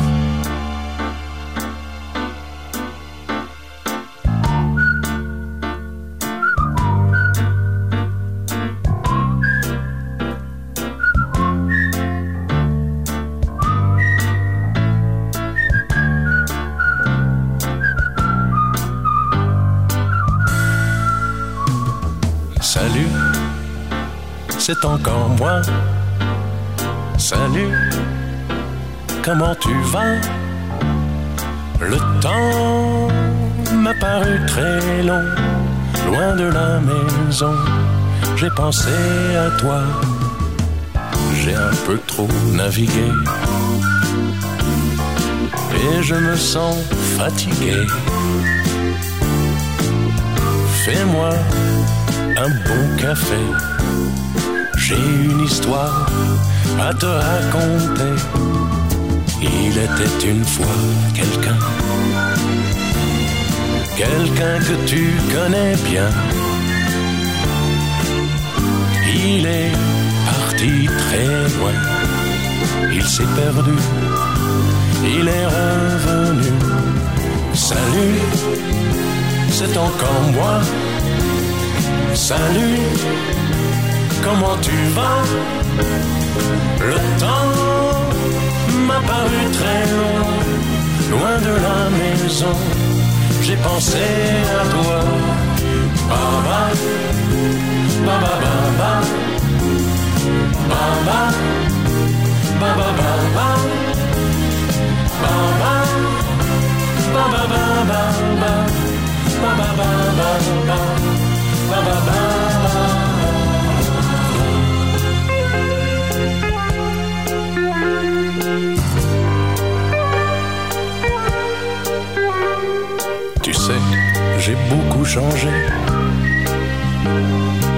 Je m'étais fait des idées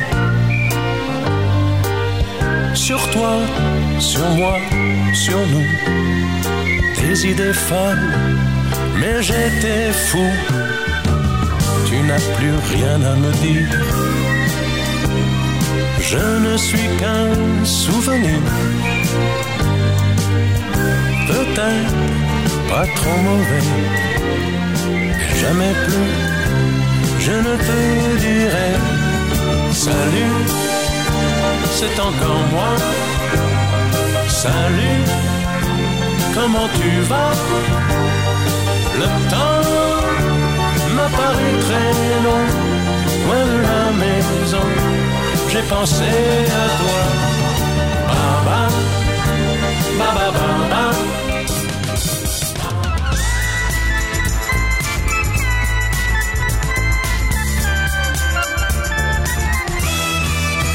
Сергей Стилавин и его друзья.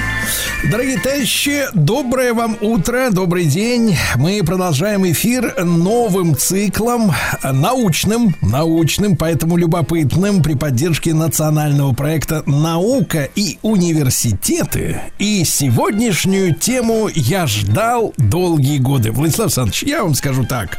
Эту тему я ждал всегда. Всю жизнь. Хорошо. Да. Очень хочется понять принцип работы синхрофазотрона. Наконец-то. Да, да, прием, прием, да. И спикер у нас сегодня очень солидный, и аппаратура при нем, да. Но шутки э, про фильм «Операция И» отставим в сторону. Я хочу вам представить нашего гостя. У нас молодой ученый Ратибор Чумаков. Да, да. Кандидат физико-математических наук, старший научный сотрудник Курчатовского комплекса синхротронно-нейтронных исследований, да? И говорить мы сегодня будем на тему синхротронного излучения, которое имеет непосредственное отношение к тому самому синхротрону, или, как его называли раньше, синхрофазотрону. Ратибор, доброе утро, здравствуйте. Здравствуйте, доброе утро. Да, ну, невероятные слова звучат. Надеюсь, я все прочел без запинки. Да, да. И э, э, действительно, вот студенты в фильме «Операция И», они вот разбирали этот принцип работы синхрофазотрона. Слово красивое. Мы его за эти годы, пока смотрели кино, это много раз уже выучили. Но что это такое и как вообще связан э, с современным э, синхротронным излучением, Ратибор? Но если можно, только так, для учеников старших классов обычной школы. Для школьников, да. Ну, тогда я отвечу на вопрос номер семь. Принцип работы синхрофазотрона основан на ускорении заряженных частиц в электрическом поле и их удержании в магнитном поле. Действительно, это машины, которые используют дешевую электроэнергию для того, чтобы превратить ее в дорогое рентгеновское излучение, ну, либо другие эффекты физические, связанные с ускоренными заряженными частицами. Для этого в, действительно это большая сложная установка, но для того, чтобы описать, как она работает, стоит вспомнить, что все мы состоим из атомов, в том числе из простых частиц, которые называются троны, электроны, протоны, нейтроны. И если они заряжены, то их можно с помощью электрического поля ускорить, притом используя несколько принципов, которые позволяют обмануть электрон уже на высоких частотах, их ускоряют до скорости, близкой скорости света, а затем поворачивают в магнитном поле. И при таком повороте он теряет часть своей энергии в виде фотонов. А ввиду того, что он был релятивистский, эти фотоны очень яркие и направленные строго по касательной к траектории движения электронов. И таким образом появился очень яркий источник, который получил собственное название, источник синхротронного излучения – а само излучение уже используется в исследованиях структуры вещества на атомарном уровне. Угу. Ратибор, не могу не сделать отступление легкое. А, вы говорите, что мы состоим из атомов, правильно? Абсолютно. Так вот, верно. в принципе. Ага. То есть, а атомы же, как бы, когда мы, так сказать, вот э, исчезаем, э, с, так сказать, из, из налоговой ведомости, да? а мы же получается, на атомы раскладываемся, но не меньше, да? То есть вот как бы, а они потом, получается, существуют дальше во Вселенной и комбинируются в разные другие, так сказать, вот э, тела. А? Так можно сказать? Предметы. Да, да, действительно, ну, мы все состоим Существа. из того, что мы едим, грубо говоря, если живые системы, ну и более сложные. И только от их конфигурации, взаиморасположения и связей химических, а, так сказать, зависит их свойства. Поэтому тот же углерод в одном сочетании является простым нефтепродуктом, в другом сочетании дорогим алмазом, а в более экзотическом, сложном уже молекулы ДНК, которая определяет наше с вами существование. Ну как? Круто. Слушайте, это круто. Это надо будет тему пробурить по- поглубже попозже, да. Но вот смотрите, последние годы, да, Ратибор, мы видим э, стремительное развитие науки в разных направлениях. Вот насколько физика ускорителей и электромагнитных волн шагнула вот за последние там несколько десятилетий? Ну, тогда я начну немножко издалека, из истории, что действительно ускорители появились вместе с рождением ядерных задач и ядерного проекта. И это были действительно сначала циклотроны, потом синхофазотроны, просто синхротроны, линейные ускорители и прочее, прочее. И в каждой такой сложной установке и техническом решении есть свое развитие по отдельности. А линейными ускорителями мы сейчас активно пользуемся в медицинских целях, скажем, лечение раковых опухолей, обучение, кибернож и прочие технологии. Протонные ускорители также в этом направлении получили применение, ну и, например, радиофармпрепараты, наработка таких изотопов, которые потом помогают при лечении либо диагностике раковых заболеваний. Ну, а техническое, такое больше унитарное применение, до сих пор очень широкое, это и исследование вещества, так сказать, с технологической точки зрения, и создание новых материалов, например, имплантация примесей в кремний, чтобы он превратился, наконец, в процессор, а не в просто песок ну и прочее, прочее. И вот если мы говорим о передовых задачах, которые сейчас стоят перед физикой ускорителей электромагнитных волн, то это, наверное, переход к когерентному рентгеновскому излучению, то, чего очень тяжело добиться в лабораторных, так сказать, условиях на столе, невозможно без супербольших мегаустановок, а также переходу к очень быстрому фотографированию процессов на атомарном уровне. То есть такое рентгеновское кино, чтобы подглядывать за химическими связями и за тем, как природа делает такие сложные вещи, как, например, фотосинтез. А мы хотим повторить то же самое вслед за ней или управлять э, ну, тем, что делает природа? Для начала нужно понять. Просто по- как это работает. Как это работает, потому что удивительно. Ну, наверное, здесь в теологию мы не будем уходить, но очень хитрый и умный разум сделал такие вещи, которые мы до сих пор, как маленькие дети, только узнаем и подглядываем. Но Вы знаете, того, как- Ратибор, а ведь некоторые вот говорят, мы, если вернуться к тем же атомам, да, которые там э, комбинируются, да, в разных, э, э, под, раз, под воздействием разных, так сказать, сил, вот тут возникает слово энергия, да, как бы, так сказать, ну, не в женском понимании, там, энергии, вибрации, вот это все, а что-то же их сдерживает, правильно, вот, и что-то распоряжается этими атомами, то есть один становится, как вы сказали, алмазом, другой частицей ДНК. Вот вы за годы э, работы в этой сфере, вы как-то вот э, прониклись мистическим каким-то трепетом? Ну, точно проникся, но мы, конечно же, накладываем на этот трепет обязательно математическое обоснование, а иначе предсказание теряется, потому что, на мой взгляд, самое главное отличие от просто ожиданий и трепета – это в том, что, разбираясь в этих явлениях, мы начинаем предсказывать их и понимать принципы этой работы, а значит и управлять этим процессом. Как А вот скажите, пожалуйста, Ратибор, э, такой тоже теоретический вопрос.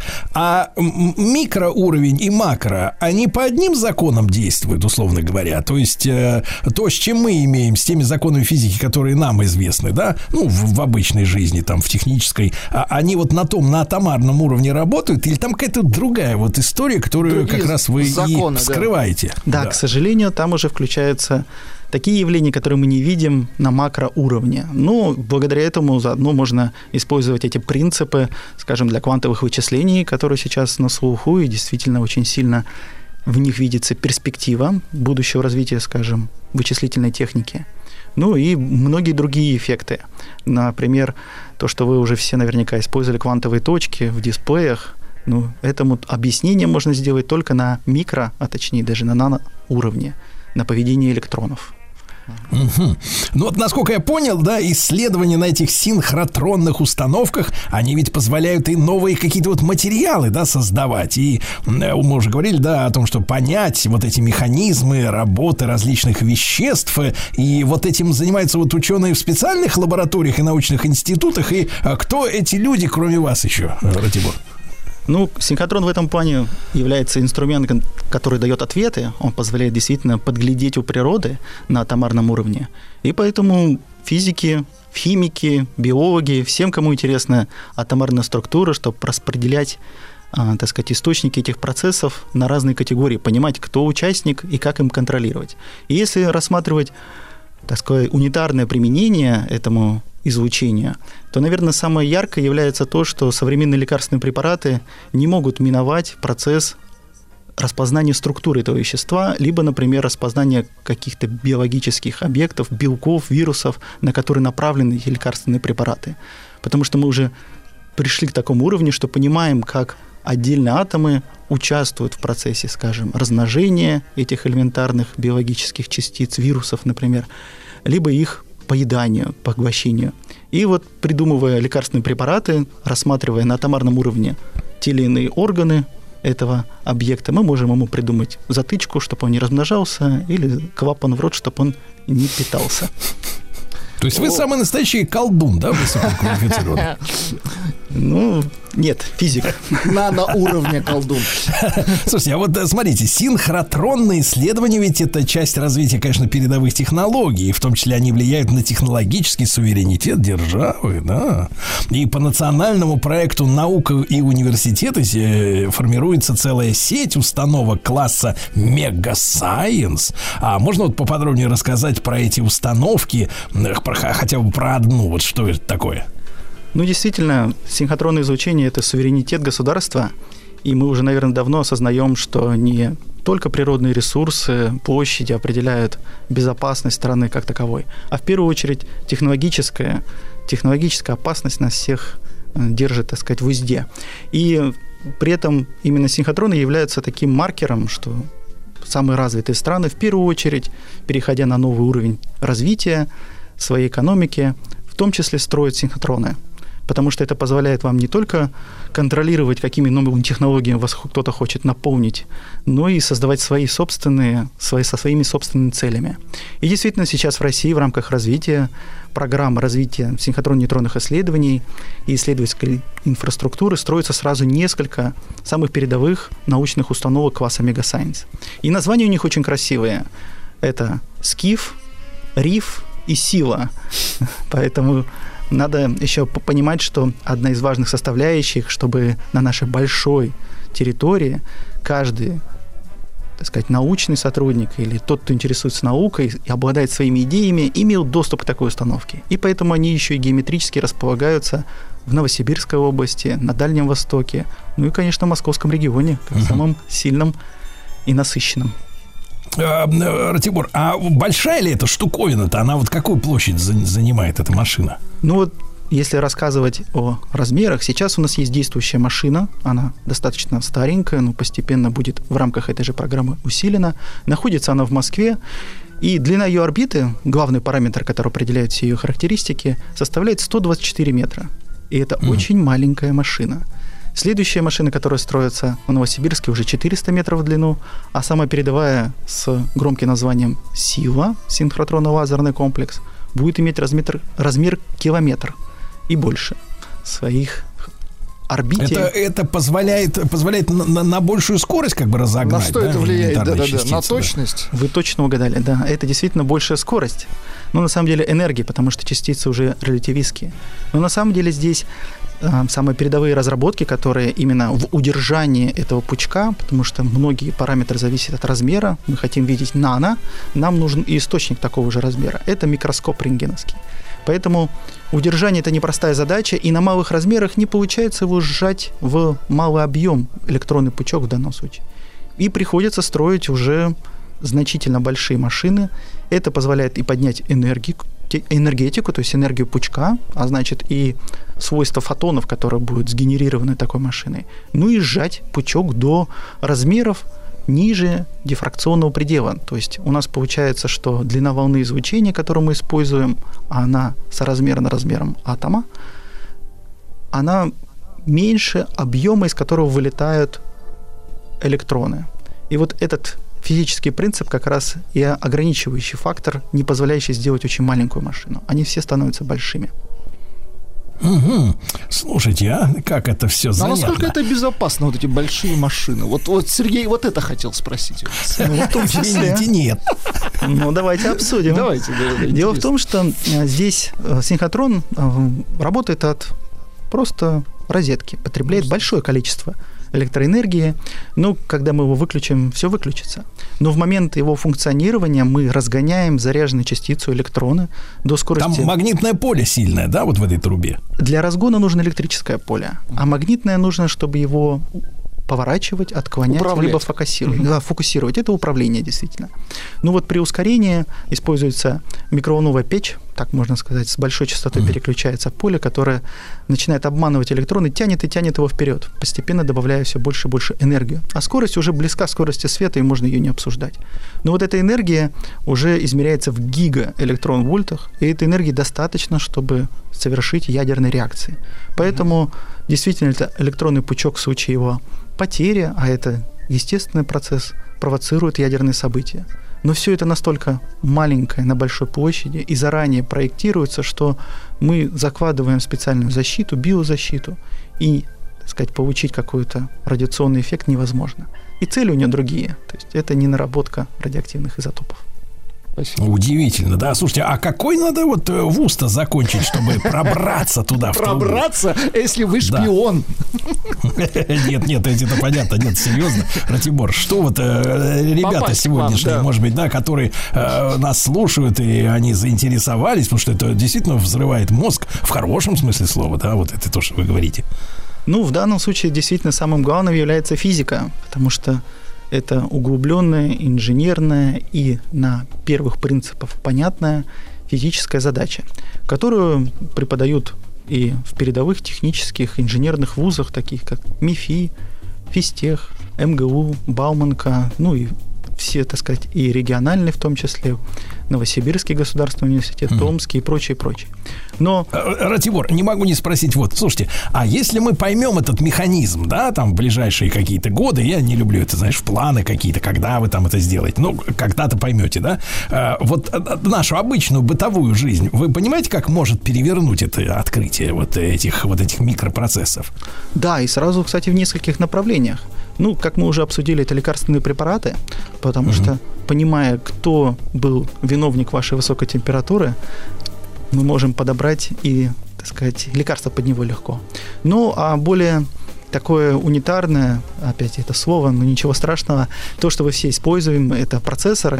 То есть в этих производственных вычислительных мощностях еще далеко немало проблем, которые стоит решить. И одно из них угу. это, например, переход от э, транзистора, который переключается током, угу. в переход в магнитный, например, переключение. И на это, например, сейчас у нас несколько научных групп. Слушайте, ну, удивительно, Ратибор, удивительно. А еще вы говорили о том, что заткнуть рот вирусу. Вот, я это помню, да-да-да.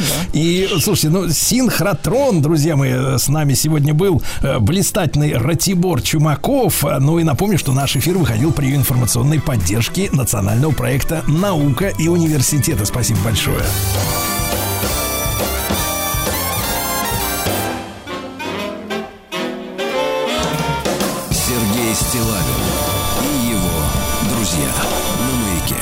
Дорогие товарищи, ну, не знаю, как остальные средства массовой информации. Может, они как-то не заметили особо сильно, а мы с Владиславом Александровичем заметили. Потому что вот в эти дни, вчера, как говорится, сегодня-завтра, на самом деле с, э, отмечаем мы 155-летие со дня рождения Надежды Константиновны Крупской. Да, Владислав Александрович? Очень хорошо, да. И некоторым повезло вырасти, например, в советской стране, кушая с детства по праздникам конфеты фабрики фабрики имени Крупской. А? Ага. Не всем, конечно, но некоторым повезло, да. И в последнее время, конечно, и про Надежду Константиновну много говорили. И много писали, начиная с перестройки. Говорили, что, мол, Чуковский как-то от нее пострадал. Слышали такое, да? Мол, не давала ему про крокодила писать свободно и так далее, и так далее. Но э, ведь э, э, роль в истории у нее значительная. Мы не можем обойтись ми, ми, просто без этого человека, да, и вычеркнуть ее из биографии нашей страны. Поэтому, конечно, хочется поговорить, может быть, как-то и правду какую-то узнать, установить. И Сегодня с нами блистательная Ирина Георгиевна Минералова, доктор филологических наук, профессор Московского педагогического государственного университета. Ирина Георгиевна, очень рады. Доброе утро. Здравствуйте. Утро доброе, здравствуйте. Да. Вы знаете, много разных интересных тем, но когда э, мне сказали о Надежде Константиновне Крупской, думаю, ну как я могу пропустить такой разговор? Тем более, что негатива сегодня гораздо больше, чем позитива. Э, вот вы сказали, обидела э, Чуковского. Ну, многие как? Самого Чуковского посмела. Ну, а, а, собственно говоря, если я спрошу, вы давно читали «Крокодила»? Как вам нравится этот самый крокодил? Мне э, один преподаватель говорил, да вы что, это гениальное произведение. Оно написано в 1918 году, тогда же, когда э, вышла поэма Блока 12. Слушайте, аргументы у тех, кто э, начинает э, как-то дурно говорить о роли Надежды Константиновны Крупской, вообще-то смешные, по правде сказать. Один преподаватель, тоже профессор, э, сказал, я издал список того, что она э, подписала, список, который она подписала об изъятии из библиотек. Ну, если не на что бумагу тратить, валяй, молодой человек, говорю я. Потому что 1923 год – Сколько там было библиотек?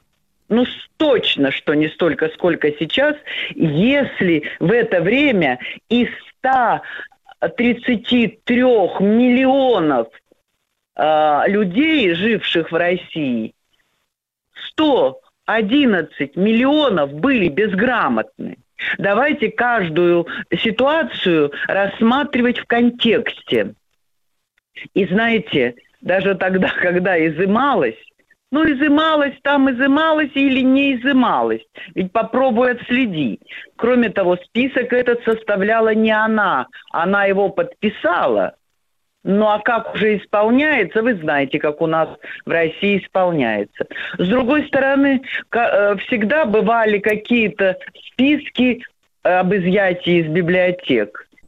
А у нас не было, вот даже по школьным программам сейчас, то одно можно и нужно, то другое. Ирина Георгиевна, можно маленькую ремарку? Вы знаете, вот вы сейчас вот начали вот про Чуковского, а я вот тоже сейчас вот как-то подумал, а что там гениального-то в этом крокодиле, правильно? Вот, он по улицам Ну, ходил. Я со, со с вами солидаризируюсь, ну, да. А усатый тараканище, что это за намеки? А? Нет, ну это другое дело, уже никто не трогал. Там была борьба вообще со сказкой.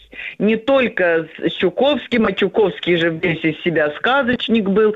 Поэтому, а что борьба со сказкой? И знаете, я, преподавая детскую литературу, довольно часто цитировала э, тех, кто против э, этой дискуссии о сказках. И в какой-то момент я поняла, когда э, наши дети чит- стали читать только фэнтези и что-то вроде этого, и никакой реалистической литературы, я тоже стала бояться, что, вы знаете, вы детей погружаете в какое-то пространство, а жизнь ведь остается жизнью. Кем он выходит, этот начитавшийся всяких фэнтези, где у него э, 100 жизней.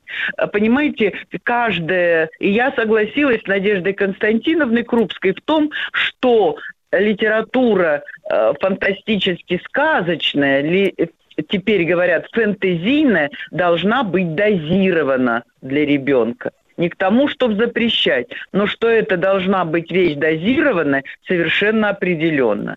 Кроме того, вот в 23-м году она этот список подписала, а в 28-м э, она дает отзыв по поводу пятилетнего перспективного плана госиздата э, по изданию классиков. И слушайте, возмущается. а, нет Чернышевского, что делать? Нет Рылеева, нет Плещеева, нет Нацина, нет Гаршина, нет кота Мурлыки. Вы скажете, какой такой кот Мурлыки? Николай Петрович Вагнер с 20, 23 году был издан последний раз и издался уже потом только э, в 90-е годы. Нет э, Скитальца, нет Шмелева, нет Станюковича «Морские рассказы», нет, дальше перечисляет зарубежку, Джованьоли «Спартак», э, Гудского э, Уриэля Коста. Э, и, и, ну, я сейчас целый список могла бы читать. Во-первых, для того, чтобы возмущаться, я, говорит, только вот бегло глянула. Слушайте, чтобы бегло глянуть, надо иметь представление, надо самой что-то в свое время прочитать, имена эти знать и говорить, что она была там глупая, вздорная баба. Ребята, подойдите к зеркалу, посмотрите на себя. Потому что то, что она на самом деле сделала для э, просвещения и то, что она хотела внедрить в советскую школу, между прочим, те принципы, на которых основывается и современная школа, были э, ну, довольно жестко ею регламентированы с самых ранних лет. Необходимо ставить ребенка в такие условия, чтобы он жил, играл, работал, делил, делил свои радости и горести с другими детьми. Дети – это наше будущее. Они должны Ирина Георгиевна, Ирина хорошо- Георгиевна, это вот сегодня, может быть, наши, нас слушают мамочки, они, э, так сказать, да, они как бы с- заняты воспитанием детей. Ведь какая, какая глубокая мысль. Ребенок, чтобы жил, творил, работал. Работал, чтобы ребенок, понимаете? Вот в чем самая-то суть-то была, понимаете, нормального воспитания. Правильно, Ирина ну, Георгиевна? Суть была в том, чтобы человек учился труду. Хотя она там что-то была против каких-то э, частей в, в- в, э, пардон, э, в том, что э, просил для детей Ушинский и требовал, но она говорила, что, конечно, детей надо, так же, как и Ушинский, Ушинский говорил, надо воспитывать и, и готовить не к, не к счастью, а к труду жизни. А у нас сейчас, ну, кем будешь бухгалтером, ну еще, ну, фигурально говоря, да, менеджером. А что это? Ну, то есть никакого труда особенно. Да Сейчас нет, Ирина Георгиевна, Ирина Георгиевна, это вы, это вы немножко, так сказать, с какими-то приличными людьми общаетесь. Э, Сейчас другие тенденции. Сейчас фрилансер. Вот какая, понимаешь ли, да, А, фрилансеры. вот, а вот, знают вот, ли вот. эти фрилансеры, что Вагнер, он Николай Петрович? Вот хочется сказать. Ну да, вот есть такое дело. И, и кроме того, э, уважать ребят не значит им потворствовать, идти на поводу. Ребята уважают педагога, который твердо проводит и так далее свою позицию. И кроме того, э, вы знаете, э, создание пионерской организации – это ее инициатива. Работа в комсомоле – это тоже ее инициатива. Когда меня спрашивают, а какие вам такие супер-пупер коммунистические мысли в, в бошку вашу вбивали? Вы знаете, я этого не помню. Я помню, как мы дружили, как мы вместе какие-то дела делали, как мы ездили там лен убирать в поле. Понимаете? И меня заставили одного мальчика подтянуть, учитель математики сказала, слушай, я не могу ему объяснить, дети друг другу лучше объясняют. И представьте, этот мальчик умел только играть на баяне, ничего не хотел больше. А потом стал вполне себе приличным человеком, потому что э, люди одного возраста, оказывается, могут лучше друг другу объяснять. И она тоже об этом говорила. Но, знаете, Конечно, надо сказать, что э, она ведь требовала создания целой сети яслей, э, детских садов и площадок. По ее инициативе даже ночные группы э, в детских садах открывались, если мама работает в ночную смену, чтобы она не беспокоилась, и ребенок может быть оставлен. Кроме того, потому чем должны дети питаться, как хорошо они должны питаться. Иногда смотришь в эти меню и думаешь, нет, ну это ж невозможно столько съесть. Но заботились о детях, о том, чтобы они росли Да, здоровы. да. Ирина, Ирина Георгиевна, что очень важно, заботились о детях, но не забывали о том, что дети должны трудиться, учиться. Ну, это понимаешь, вот это очень важно. А, Надежда Константиновна Крупская, 155 лет со дня рождения. Сергей Стилавин и его друзья. Дорогие товарищи, итак, мы сегодня о Надежде Константиновне Крупской говорим, 155 лет со дня рождения. С нами Ирина Георгиевна Минералова, доктор филологических наук и профессор Московского педагогического государственного университета. Э, Ирина Георгиевна, ну, а вот э, э, для справедливости ради, какую-то вот можете выделить, ну, ну, как бы, так сказать, законную претензию к Надежде Константиновне? Ну, все-таки все люди, да, все могут даже в чем-то заблуждаться, да, или вот на самом деле все это умозрительные какие-то претензии, несостоятельные к ней?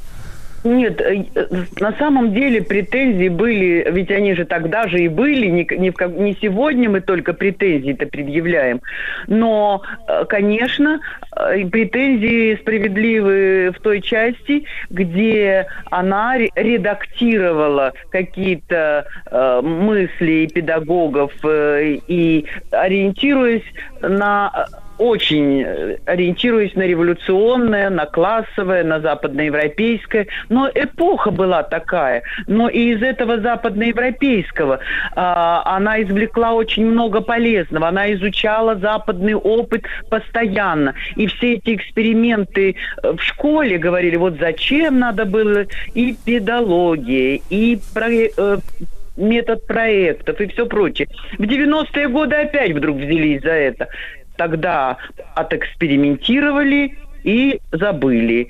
Теперь опять взялись, когда же, в конце концов, к нормальному-то э, обучению вернуться? Ну, надеюсь, тоже вернуться. Но я скажу, все-таки то, что сделано положительного, перевешивает э, наши претензии. Это совместное обучение девочек и мальчиков, бесплатное образование для детей всех социальных слоев, трудовой. Когда же в 20-30-е годы э, стали по э, классовому принципу детей не брать в старшие классы, то Крупская встала на защиту. Она заявила, что ребенок не может выбирать себе родителей, никого он не эксплуатировал, никого не угнетал, ничей век не заедал, э, козней никаких не строил и детские лагеря. Тоже это была ее инициатива. Пионерская организация, школьное самоуправление. Боже мой, я э, помню Нина Павловна Михальская, профессор нашего университета, когда мы пришли в Минпрос на чистых прудах,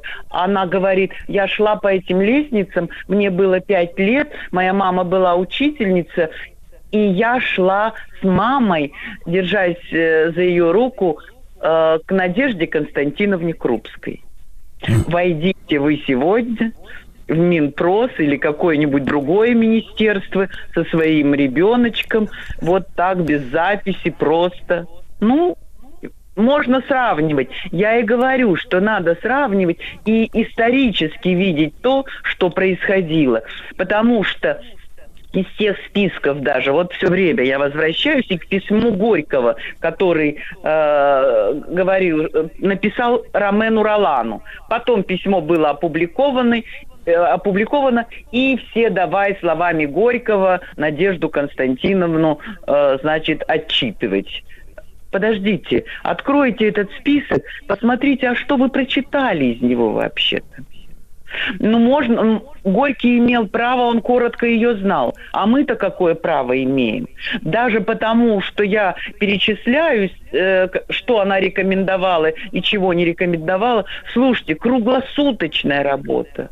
Э, женщина просто одержима была всеми, знаете, слово одержима сейчас не самое правильное, но все-таки все время была погружена в эти все смыслы. А раб, за борьба за беспризорников, причем она с Макаренко так не очень э, дружно работала в этом направлении, потому что она считала, что нельзя применять телесное наказание к детям. Она была категорически против... Так, так, так, Ирина Георгиевна, а Макаренко, значит, Макаренко, значит, ремня-то мог всыпать, да, так, нормально? Ну да, типа, э, он говорил, что метод взрыва хотя бы однажды, если человек не понимает, например, ворует и ворует, ты ему одно, другое, третье, а ничего, по морде съездить запросто.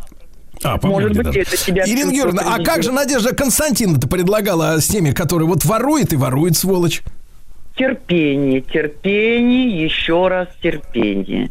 Только уговорами, ласковым обращением и трудом. Вы знаете, труд многое лечит. Кроме того, если бы э, наши дети, э, так же, как она предлагала, трудовое образование, чему-нибудь научились еще в школе, может быть, они не все хотели бы стать блогерами.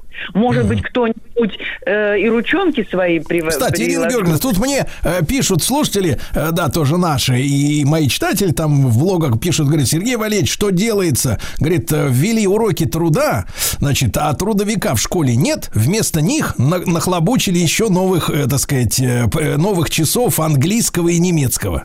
Вот, видишь, что творится на местах? Безобразие какое. Ну, вот именно. Надежды Константиновны на них нет. Да. Куда пожаловаться на них, на уродов? Надо, и так уже, надо и так уже со второго, со второго класса Ирина Георгиевна учит этот английский, а потом Лондон Из. Видели его в Хитрово, понимаешь, после этого. Ну, кто-то хочет учить, это же не обязаловка, это же родители хотят своих детей да, обучить английскому. Да. А вот труду, а хорошо труду, Ирина Георгиевна, давайте, давайте заострим, заострим эту мысль, да, что труду надо обучать детей. И, кстати говоря, я вот с вами совершенно согласен, вы вот как-то стесняетесь, наверное, сказать, я скажу так, не все книжки полезны, нужны, так сказать, и те, которые, это самое, должны подальше лежать от э, публики, правильно? Со да, своими вредоносными да, идеями. Да, да, да, и мы свой список еще составим, да. чтению рознь. Вот Это именно, правда. а то некоторые говорят, любая книга возвышает. Ничего подобного, товарищ. Ирина Георгиевна Минералова блистательная. Ну и сегодня, а, вчера, сегодня, завтра 155 лет со дня рождения Надежды Константиновны Крупской.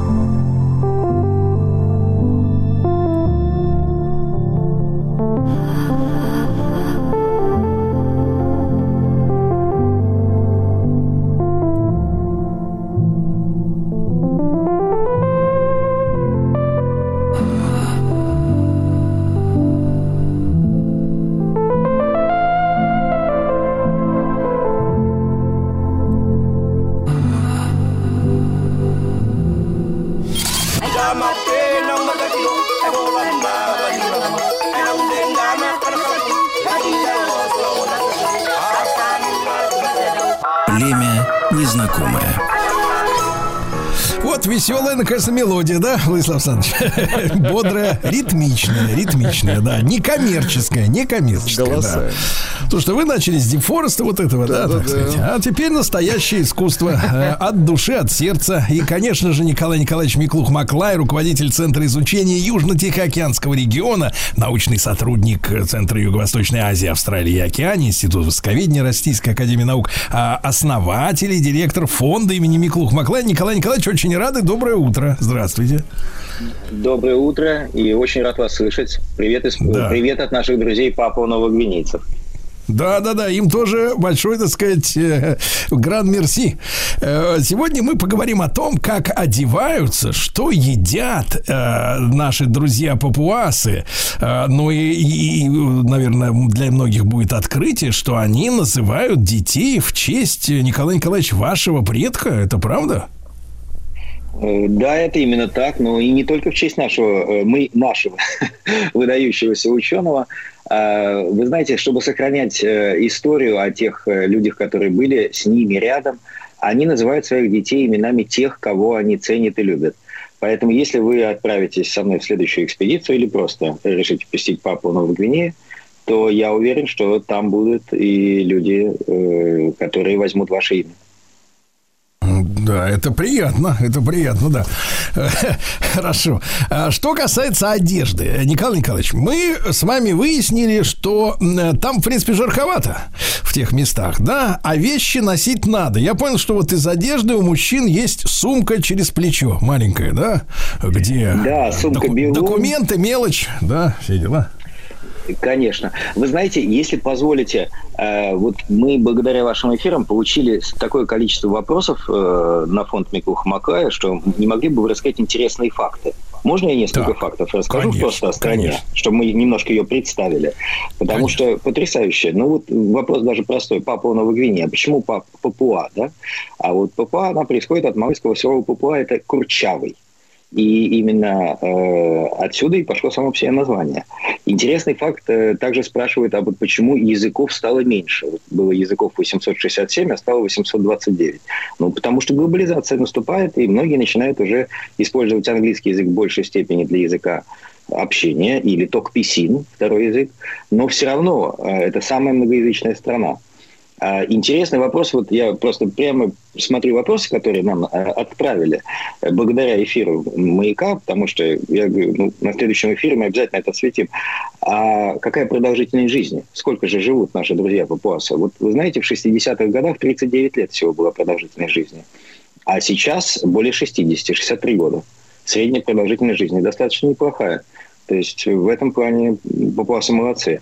Ну и э, если говорить о самой Папуа Новой Гвинеи, то, конечно же, такие, э, такое э, название, точнее такие слова, как уникальный, э, все это относится к этой, к этой стране не только в части именно э, самих традиций э, коренного населения, которые сохраняются. Ну, фактически э, многие используются э, предметы и вещи те, которые использовались и сто лет назад. Но это еще и э, огромное био, мировое э, би, био, биоразнообразие, прошу прощения за оговорки, э, которое как бы существует э, только в Папуа Новой Гвинее. Ну и по населению мы не представляем, но вообще это 10 миллионов населения. Э, Сейчас бы- была информация э, 2019 года 8,9 миллионов. Вот говорили сейчас, что это уже до 10 миллионов доходит население. Ну и это большой, крупнейший, самый крупнейший остров э, всей океане, Южно-Тихоокеанского региона. И э, на этом острове проживает и в Папуа Новой Гвинее, э, это именно в правой части острова Новая Гвинея, э, больше по численности, чем на всех островах. Островов там порядка 25 тысяч в океане. Э, Это тоже большая, большая интересная э, ситуация, позволяющая как бы изучать и узнавать об этой стране. То есть мы с вами, конечно, тему поднимаем потрясающую вообще. А вот по поводу одежды, э, вы знаете, ну там же тропический климат. Тропики в основном климат в течение года 25-27 градусов. А, Это может быть э, различаться и до 22 градуса в некоторых районах, но э, делится это в основном на сезоны дождей, и вот май считается самый теплый, э, теплый период. А поэтому, конечно же, их одежда, она должна быть такой, которая позволяла бы им комфортно себя чувствовать, потому что всегда лето, всегда тепло. И здесь традиционно, конечно, одежду они не использовали. То есть это повязки, которые э, использовали мужчины. А вот сумочки, сумочки вот те белум, это необходимое условие. Куда же вещи какие-то можно положить, когда идешь в какой-то поход или к кому-то? Э, обязательно бетель нат. Там бетель – это... Нат – это у нас орех, а бетель – это вот название, соответственно, самого ореха, который они грызут, э, разжевывают, и получается такая вот интересная смесь красного цвета, который дает хороший тонус. Поэтому в одежде должны быть обязательно элементы, куда же можно будет положить этот бетель. В конце концов, остановиться во время своего похода и посидеть, пообщаться, так называемый ток-ток, э, поговорить обо всем. Это одна из самых важных частей жизни, потому что фактически, несмотря на появление хорошего интернета, э, гаджетов не так много, э, посмотреть не так много. То есть, если какие-то новости э, приходят, то в основном они, э, как у нас э, в России на заваленке люди сидят и общаются, рассказывают какие-то новости. Вот так же наши друзья папуасы, ну, пускай не повторяют нас, но э, во многом передают свои, свои истории, свои новости обо всем. А интересно, что э, сохраняя вот как раз имена, вот о чем мы с вами затронули тему, они э, сохраняют историю об этом человеке. То есть в этом плане действительно э, мы как-то смеялись с вами по поводу истории, что э, я получал достаточно много вопросов, что у меня там есть родственники, потому что их зовут Маклаями, а некоторых Николаями. Как же так? Но э, связано это не с тем, что есть родственные связи, а связано с тем, что они действительно сохраняют историю через э, имя, которое дают э, своим детям. То есть не значит, что он поменяет имя после встречи с вами, но то, что ребенка назовет, это однозначно. И вот здесь вам надо быть аккуратным. Точно предупредите, что это не ваш. Точно предупредите, что это, соответственно, только лишь благодаря этой традиции. Ну, теперь мы благодаря эфиру это знаем, поэтому как бы вы можете ехать спокойно уже в Папуа Новую Гвинею. Да, нас И- не проведешь, да. Николай Николаевич, а вы говорите, вот Папоя это курчавый, а они действительно курчавые, что ли? Вьются волосы у всех, как у Джексона? Э, Как у Джексона, однозначно. В юности. И, э, да, да. Э, Вы знаете, ну они и выпрямляют волосы также. Потрясающе, как, кстати говоря, они их убирают. Потому что у них также растет борода и далее. И э, я обращал внимание, что они практически не носят бороды. И э, кожа абсолютно чистая. Ну, точно не выбрита, потому что на рисунках Микухмака они тоже без бороды. Они берут э, и э, маленький, маленькую веточку, э, скручивают этот волос и вырывают. То есть такую Да себе делают что? депиляцию. Да, да. Так что вот если кто-то вот бреется, пусть он почувствует наслаждение от того, что это мягкое бритье, а по-другому был бы он папа Новой Гвинеи, родился бы он папуасом. Все, пришлось бы вырывать вот так вот. Нет, нет, ну женщины по наверное, волоску. лучше, лучше понимают, конечно, эту, так сказать, ситуацию, да, папуасскую. Ну, да. вот у папуасских женщин это не растет, поэтому в этом плане как бы наши папуасские мужчины с нашими папуасскими женщинами, они в этом плане э, делают одинаковые процедуры, скажем так. Ну, то есть он живет и караулит волос, да? То есть как только он отрастет, чтобы его можно было намотать на палочку, он его выдирает. Ага. Ну, они модники, конечно. В этом плане я могу вам сказать, почему вот э, сами по себе вот эти вот э, э, уникальные интересные культуры, это все равно сохраняется и продолжается в их жизни. И несмотря на то, что раньше они, например, раскрашивали волосы или использовали различные натуральные э, краски, там, глину, смешивали по-всякому, то сейчас приобретают конечно же, современные, э, современные красители, да, и все равно используют их в жизни. То есть на остатки волос, уж извините за такой вот, может быть, э, неуместную шутку, они наносят иногда и различную краску.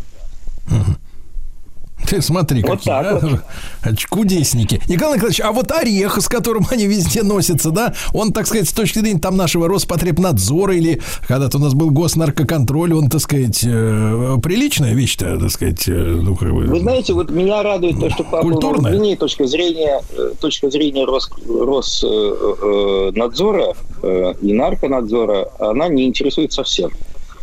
Вот. У них есть своя традиция, и в этом плане э, этот стимулирующий препарат многим э, э, лучше, например, ну, чем наша традиционная, по моему мнению, опять же, да, то есть это не наша традиционная водка, да, которую э, считают за гордость выпить стакан и показать тем самым, что можешь пить.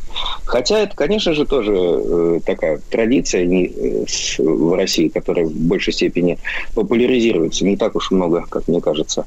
По крайней мере, в моем окружении людей, которые пьют, я не, не очень сильно знаю. Да, да, да это все Вот. кинематографисты, они там это насаждают нам это все через, через каждые 15 минут сериалы смотришь, все время там бутылку достают откуда-то. Николай Николаевич, а вот что касается м, пищи, да, ну, э, этот орех, это как бы стимулятор, да, у них, чтобы они там быстрее бежали, э, и вообще как бы настроение улучшает им. А вот э, кушают они, э, есть у них понятие завтрака, обеда, ужина, сколько они раз в день принимают пищу? В деревнях в основном принимает один-два раза э, в день пищу. Кстати говоря, орех, Один? он... э, Один да, раз? один-два раза. Да вы что? Да, да, да. Э, В, в течение дня, э, в течение дня, то есть, ну, если утром это может быть легкий какой-то чай, они уже пьют. И я могу сказать, что один из излюбленных э, напитков, если, скажем так, из нетрадиционных, это выпить кофе вот с молоком, вот такой, вот, знаете, еще и с сахаром. А, ужасно не полезно, но когда я в экспедиции, беру постоянно. Очень хороший дает такую ну, может подсластить жизнь. Но фактически э, это, конечно же, в основном э, превалирует это рыба и э, продукты из кокосовой пальмы, все, что связано с э, бататом, ямсом, это то, что выращивается в, в ходе земледелия, да, то есть их э, огородов, которые находятся вокруг, вокруг их хижин и недалеко от их деревень. Вот. Абсолютно э, редко используется мясо, несмотря на то, что э, свинья это э, не просто популярна, это как бы, скажем, такая валюта, да, тот самый э, золотой червонец, который можно всегда использовать. И это используется только по праздникам. Поэтому превалирует, конечно же, растительная пища. Рыба А как тех, они, мест, вот, которые Николай Николаевич, как они готовят рыбку-то? Мы же понимаем, что ее же надо как-то это, ну, может, конечно, и в сыром виде, такие люди тоже имеются, но э, из, и вот с точки зрения наших вкусовых предпочтений, вот вы, когда первый раз столкнулись с этой народной кухней, ну вот, вот как вам, тяжело вам было, Николай Николаевич, а? Вы знаете, очень легко. Э, Во-первых, легко э, даже воспринимается вся эта пища. Ну, мы сами прекрасно понимаем, вот по моему э, ощущению, мясо, оно достаточно тяжелое, тратит, тратит наш, нашу энергию нашего организма на переваривание при использовании э, той же самой рыбы. Э, Они берут э, ее и просто кидают на сковородку, сковородка современная, да, и с двух сторон обжаривают, конечно же, с маслом, и все. И вот тебе готово. Безумно вкусно, потрясающе просто. Ну, осьминога я вам рассказывал, что точно так же жарят. И, разумеется, его разделывают. э, Который вот буквально вот в предыдущей экспедиции поймали сразу съели. А так в основном используют, конечно же, кокосовые пальмы, содержимое кокоса, перетирают, делают из него прекрасный соус, и э, вместе с ним можно, э, конечно же, приготовить, если говорить из мяса, и курицу, но это достаточно такое э, не регулярного использования продукта, потому что он достаточно дорогой. А в основном это, конечно, батат ямс, это то, что с утра э, можно э, съесть, и вроде бы это картошка, как можно сказать, ну что там, сладкий картофель и далее, но если попробовать, вот откровенно сказать, э, совсем другое. То есть насыщение идет, и в течение дня ты чувствуешь себя достаточно комфортно. При этом удивительно, Николай что меня... а, а вот вопрос-то, если говорить о пи- питании, да, то у нас последние там десятилетия озабоченность эпидемией ожирения, да, все кругом говорят, ой-ой-ой, 80% в стране с избыточным весом, дети жирные, ходят по этим фудкортам, вот такие же родители, значит, с одышкой там еле-еле ковыляют. Ну, в общем, проблема огромная, да? А вот там у папуасов-то у них как вот с лишним весом? Бывают пузатые? Ну, конечно, бывают. Конечно, бывают. И в основном те, которые уже переехали э, в города или же, соответственно, занимаются какой-то работой не не традиционно, да, э, связанной с землей, да, или э, какой-то физической нагрузкой, безусловно, бывают. И, э, вы знаете, какое-то время назад и у нас-то считалось, что человек потолще, это значит, он побогаче и получше. И вот, может быть, какой-то элемент того, что человек имеет лишний вес в Папуа Новой Гвинее, он не э, позиционируется как негативный. А наоборот, понятно, что человек хорошая работа, значит, он ест э, досыта, и вот, это, вот эти элементы есть. А, я был поражен, конечно же, тому, насколько у них э, сухие, подтянутые тела, потому что э, достаточно не так много они используют белка. Это может быть, кстати говоря, одним из э, направлений следующих исследований для специалистов да, по этой части. Потому что, ну, вот вы знаете, что нам надо определенное количество белка на килограмм веса для того, чтобы поддерживать все это дело. Удивительно, то есть они едят настолько мало именно белковой пищи в нашем понимании, и при этом э, сухие, поджарые, крепкие, никаких проблем абсолютно нет. Вот это, я думаю, что может быть, э, быть интересным для того, чтобы познать и эту часть, э, как человек может адаптироваться и в новых условиях чувствовать себя хорошо. Николай Николаевич, а есть какой-то определенный традиционный этикет приема пищи? А Вы уже говорили, да, что спят они там по отдельности, а вот в плане еды у нас ведь как бы вот в классической русской семье, да, э, сначала глава семьи получает, то есть отец, на котором все висит, да, а потом уже, так сказать, по старшинству и потом уже детишкам. Сейчас у нас все перевернуто с ног на голову. Сначала сыночку накормят, да, а потом, может быть, папаша что-нибудь, так сказать, плеснут от щедрот. Да, все это перевернуто. А как у них-то, у папуасов? У них так же, как у нас, но, э, как вы сказали, в традиционном понимании. Конечно же, глава семьи только первый начинает и приступает к еде, и только потом и дети. Э, Безусловно, и женщина, она начинает в самом конце, если необходимо накормить. Э, Не всегда бывает такое, что они садятся за стол и едят. А, конечно же, все это распределяется по тарелкам среди всех, но начинает и самую большую порцию, это, конечно же, глава семьи и или, или старейшина, соответственно, в той деревне, в которой есть, он получает, конечно, большую порцию и может, кстати говоря, и распределять. Никто и не смеет ему дать меньше в этом плане. Едят они просто до, э, до обжирания, по-другому не сказать. Да вы что? Э, До изнеможения жуют, да? Д- До изнеможения. Вы знаете, можно упасть просто от этого обжорства, которое происходит во время того, как они действительно делают какой-то пир. Двигаться после этого вообще невозможно. Вот вы знаете, и интересная ситуация, что Миклух Маклай описывал вот эту смешную ситуацию, когда они наедаются настолько, что даже не могут двигаться. Потому что, видимо, тот, тот вот пир, который э, они организуют, он не так э, достаточно редок в их э, повседневной жизни. И это как праздник, они уж пытаются взять все свое, а уж тем более старейшина, извините, получивший большую порцию, конечно же, съедает все. И непривычный к такому количеству, к такому объему достаточно То, то есть трудно они, потом то есть они это, чтобы, чтобы из-за стола выползти, они уже применяют силу воли, чтобы съесть все, что там было, да, потому что они точно знают, что завтра подобного не повторится уже в их жизни. Э, Надо да, ждать да, да. следующего пир. Да, Николай Николаевич, ну чудесные истории. Николай Николаевич Миклух Маклай, основатель директор фонда имени Миклух Маклая, о папуасах, о друзьях наших мы говорим, да.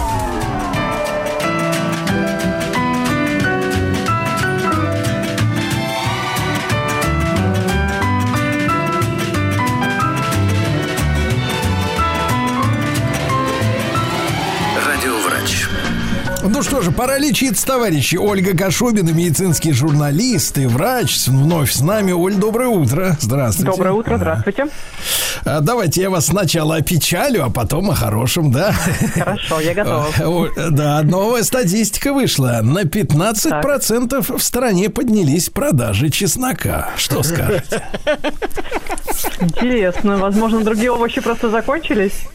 Нет, вы просто на чеснок ФМ сейчас. Да, да. Ольга, ну так, к вашему сведению, видите, против цифр не попрешь. Да, тут, да, тут, тут народ не обманешь, да. Он берет то, что ему надо.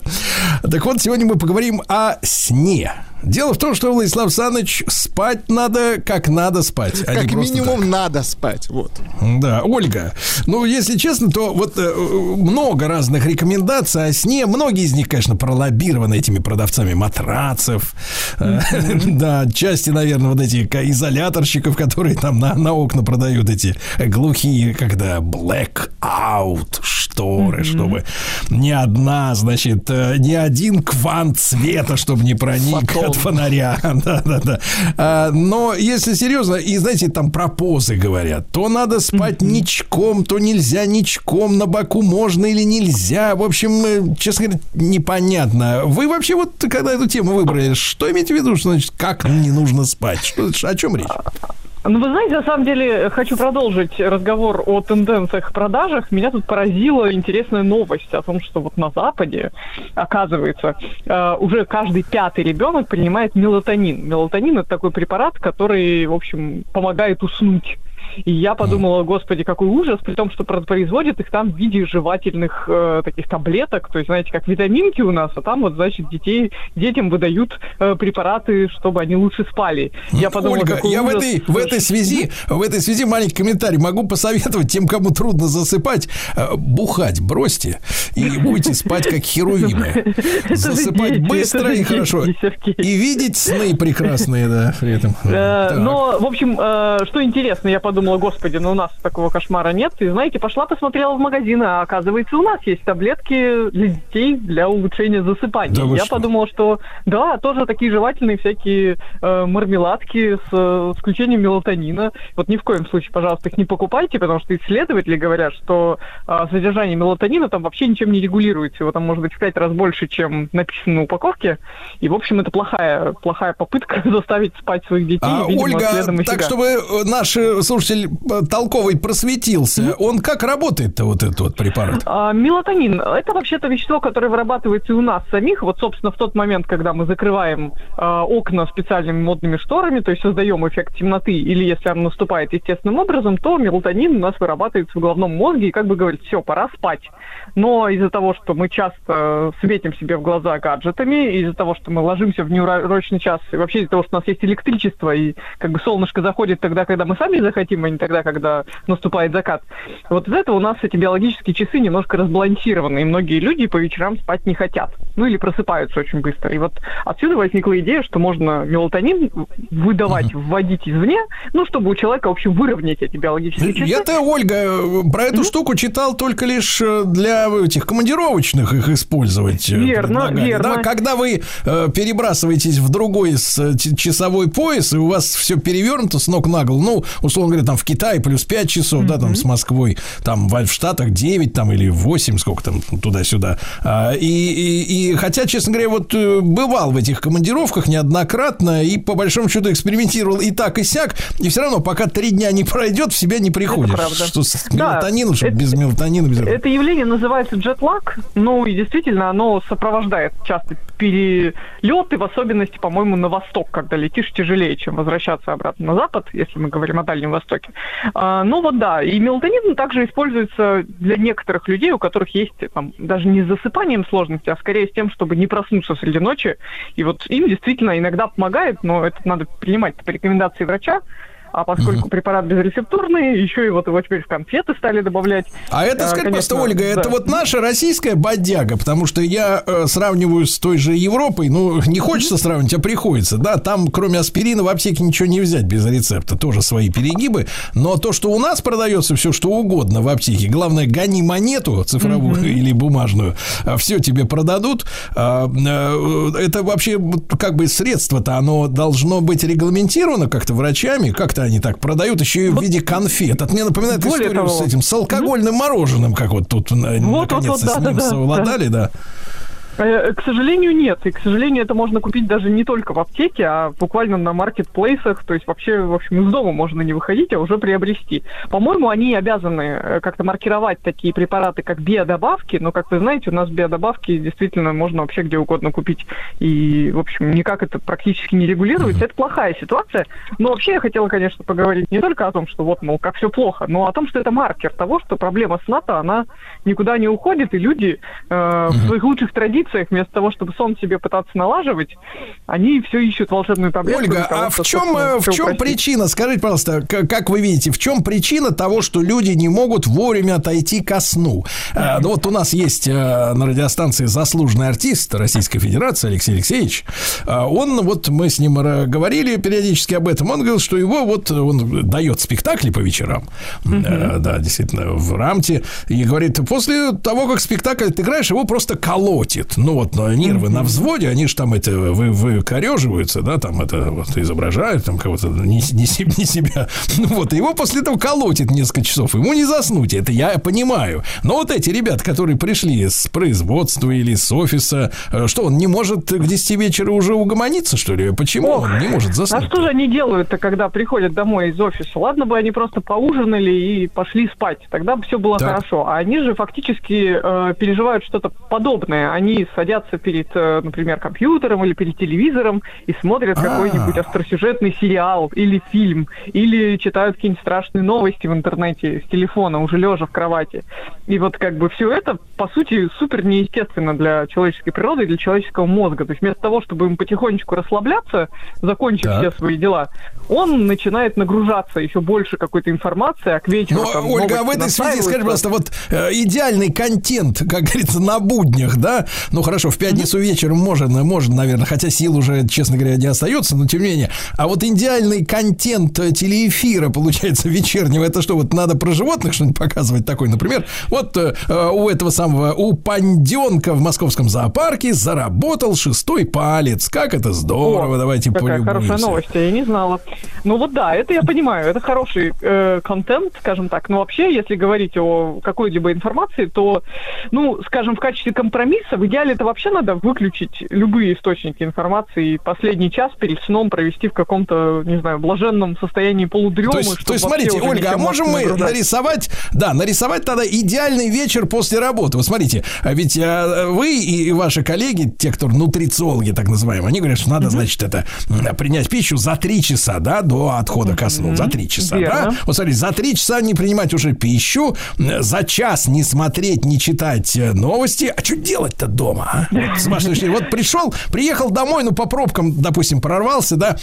Ну, допустим, в 8 вечера добрался до дома. А, значит, как вот вы рекомендуете? И надо поесть, надо же поесть, правильно? Ты ужин все-таки, несмотря на то, что у нас, конечно, зашкаливает продажи готовой еды, и женщины говорят иногда так э, достаточно нагло, говорят, я тебе в кухарке не нанималась, будешь, значит, доставку есть, ну хорошо, поели, ну все равно поели, приехал, поели, вот надо как-то еще три часа что-то делать, что делать-то? Ну, скажем так, во-первых, если у человека правильно выстроен режим дня, и он, например, встает как жаворонок очень рано, часов в 6 утра, как это любят жители больших городов России, то в целом-то ему уже и ничего и не захочется делать, он, скорее всего, упадет без сил сам сразу же после еды и не сможет даже три часа продержаться, скорее всего, уснет раньше. Но, допустим, мы говорим о периоде такой адаптации к правильному образу жизни, когда человек еще не совсем а, привык а, ложиться рано и просыпаться рано. А в таком случае есть много всяких рекомендаций, чем можно заняться. Например, многие советуют теплый душ, как вот проводили опросы людей, которые крепко спят и как-то при- приноровились к такому графику. Вот они говорят, что перед сном хорошо принять теплый А душ, сколько чтобы времени надо лить э, воду на себя? Да не обязательно лить. На самом деле, если есть баня, можно в баню сходить. То есть главное как-то, в общем, Конечно. расслабиться. Ну да, конечно, Так. да. Советы, советы из мира богатых. А, Что еще можно сделать? А, Действительно, как мы уже обсудили, максимально подготовить пространство для сна. Тут, кстати, еще интересный нюанс, про который хотела упомянуть. Вообще, вплоть до того, сейчас уже стали признавать значимую проблему вот этой бессонницы после пандемии, что даже в проектировании частных загородных домов пришли к тому, что спальни стали делать очень маленькими. Спальнями, потому что спальня вообще должна быть действительно чуть-чуть больше кровати. То есть это должно быть такое место, где темно, тихо и свежо. Этакий, этакий гробок такой, да, вот, с дверью вертикальной, да, вот. Склеп, да, такой вот просто, да, что упасть и спать, что-то маленькое и замкнутое. Вот э, такие условия, и даже если вы сразу не уснете, полежав 5 минут в такой темноте, скорее всего, вас смо- сморит. А, слушайте. Ольга, а я понял, зачем они постилки эти продают с мелатонином. Потому что дети-то они в своем режиме живут, правильно? Вот, и чтобы их как Безусловно. раз угомонить, да, ну-ка, сыночек, иди сюда, так сказать, за папу, за маму, на тебе постилку с мелатонином. Спи давай, а то мне надо спать, завтра вставать в 6 часов утра. Ольга Кашубина в нашем проекте «Радио Врач». Радиоврач.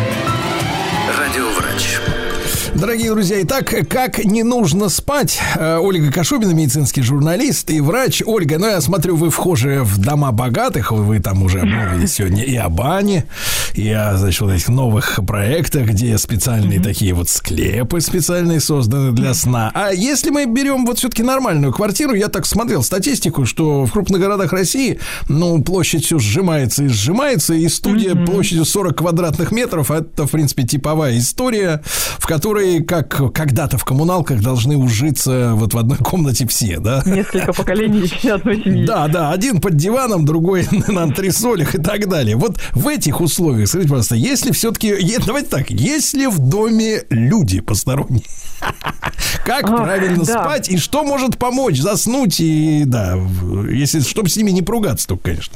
Давайте так, серьезно. А на самом деле э, плохой сон это очень вредно. Надо понимать, что недостаток сна его вообще никак нельзя компенсировать. Э, немножко тут разнятся мнения экспертов. Кто-то говорит, что все-таки там можно на выходных как-то доспать. Но опять же, если тесные условия, то не поспишь ты там в компании еще восьмерых человек, скорее Ну, всего. некоторые, кстати, пытаются компенсировать недосып обжорством, и это приводит, опять Это же, правда. к ожирению.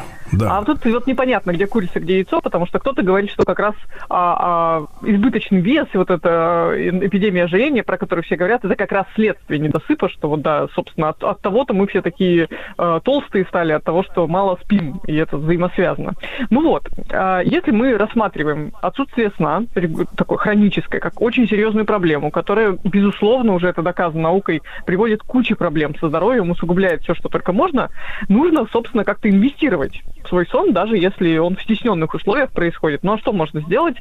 Тут, собственно, на арену выходят те самые коварные производители матрасов, которых вы уже упоминали, производители правильных подушек, производители правильных штор, масок для сна, даже каких-то специальных гаджетов для сна. В общем, э, я советую, как ни странно, ко всему этому присмотреться. В первую очередь к матрасу и к подушке, ну и по остаточному принципу ко всему остальному, как не такому существенному. Тяжелое одеяло, какие-то замечательные вот а, устройства, производящие белый шум, который не дает вам слышать э, ругающихся за стенкой соседей и так далее. То есть э, вас могут впечатлить цены на все эти товары, и вы можете подумать, да ладно, как-нибудь посплю на старинке на боку на узкой м, кроватке, или там диванчике, или даже раскладушке. Но на самом деле стоит во все это инвестировать, потому что качественный сон, даже если он не очень продолжительный, он все-таки очень важен. И он многое дает э, качеству жизни Да. вне сна. Это очень верно, очень верно. Вместо сапоги на 8 марта подарю любимке матрац. Вот что должен Да. думать наш слушатель сегодня. И себе тоже. Кстати, Ольга, а давайте э, короткая, но важная тема. Посторонние в, в кровати под одеялкой. Вот, Насколько абсолютно. это облегчает или снижает? Потому что, объясняю, значит, для людей, которые не имеют опыта жизни с другими людьми.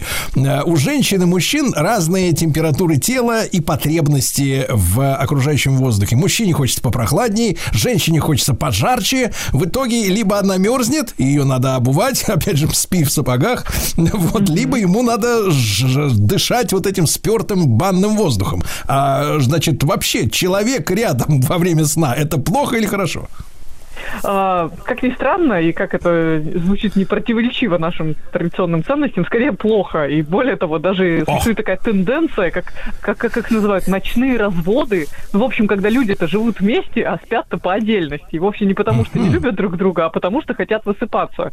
И более того, те самые производители матрасов, которые мне, честное слово, не платили, э, придумали даже всевозможные матрасы с разными половинками, когда одна половинка более мягкая, другая более жесткая, благодаря чему там более тяжелый член семьи э, спит на более твердой поверхности, и наоборот, собственно, женщина может спать в тепле, а мужчина в холоде, и одеяла у них могут быть разные. В общем, э, еще одна штука, которую вы не упомянули, это то, что некоторые домочадцы иногда храпят.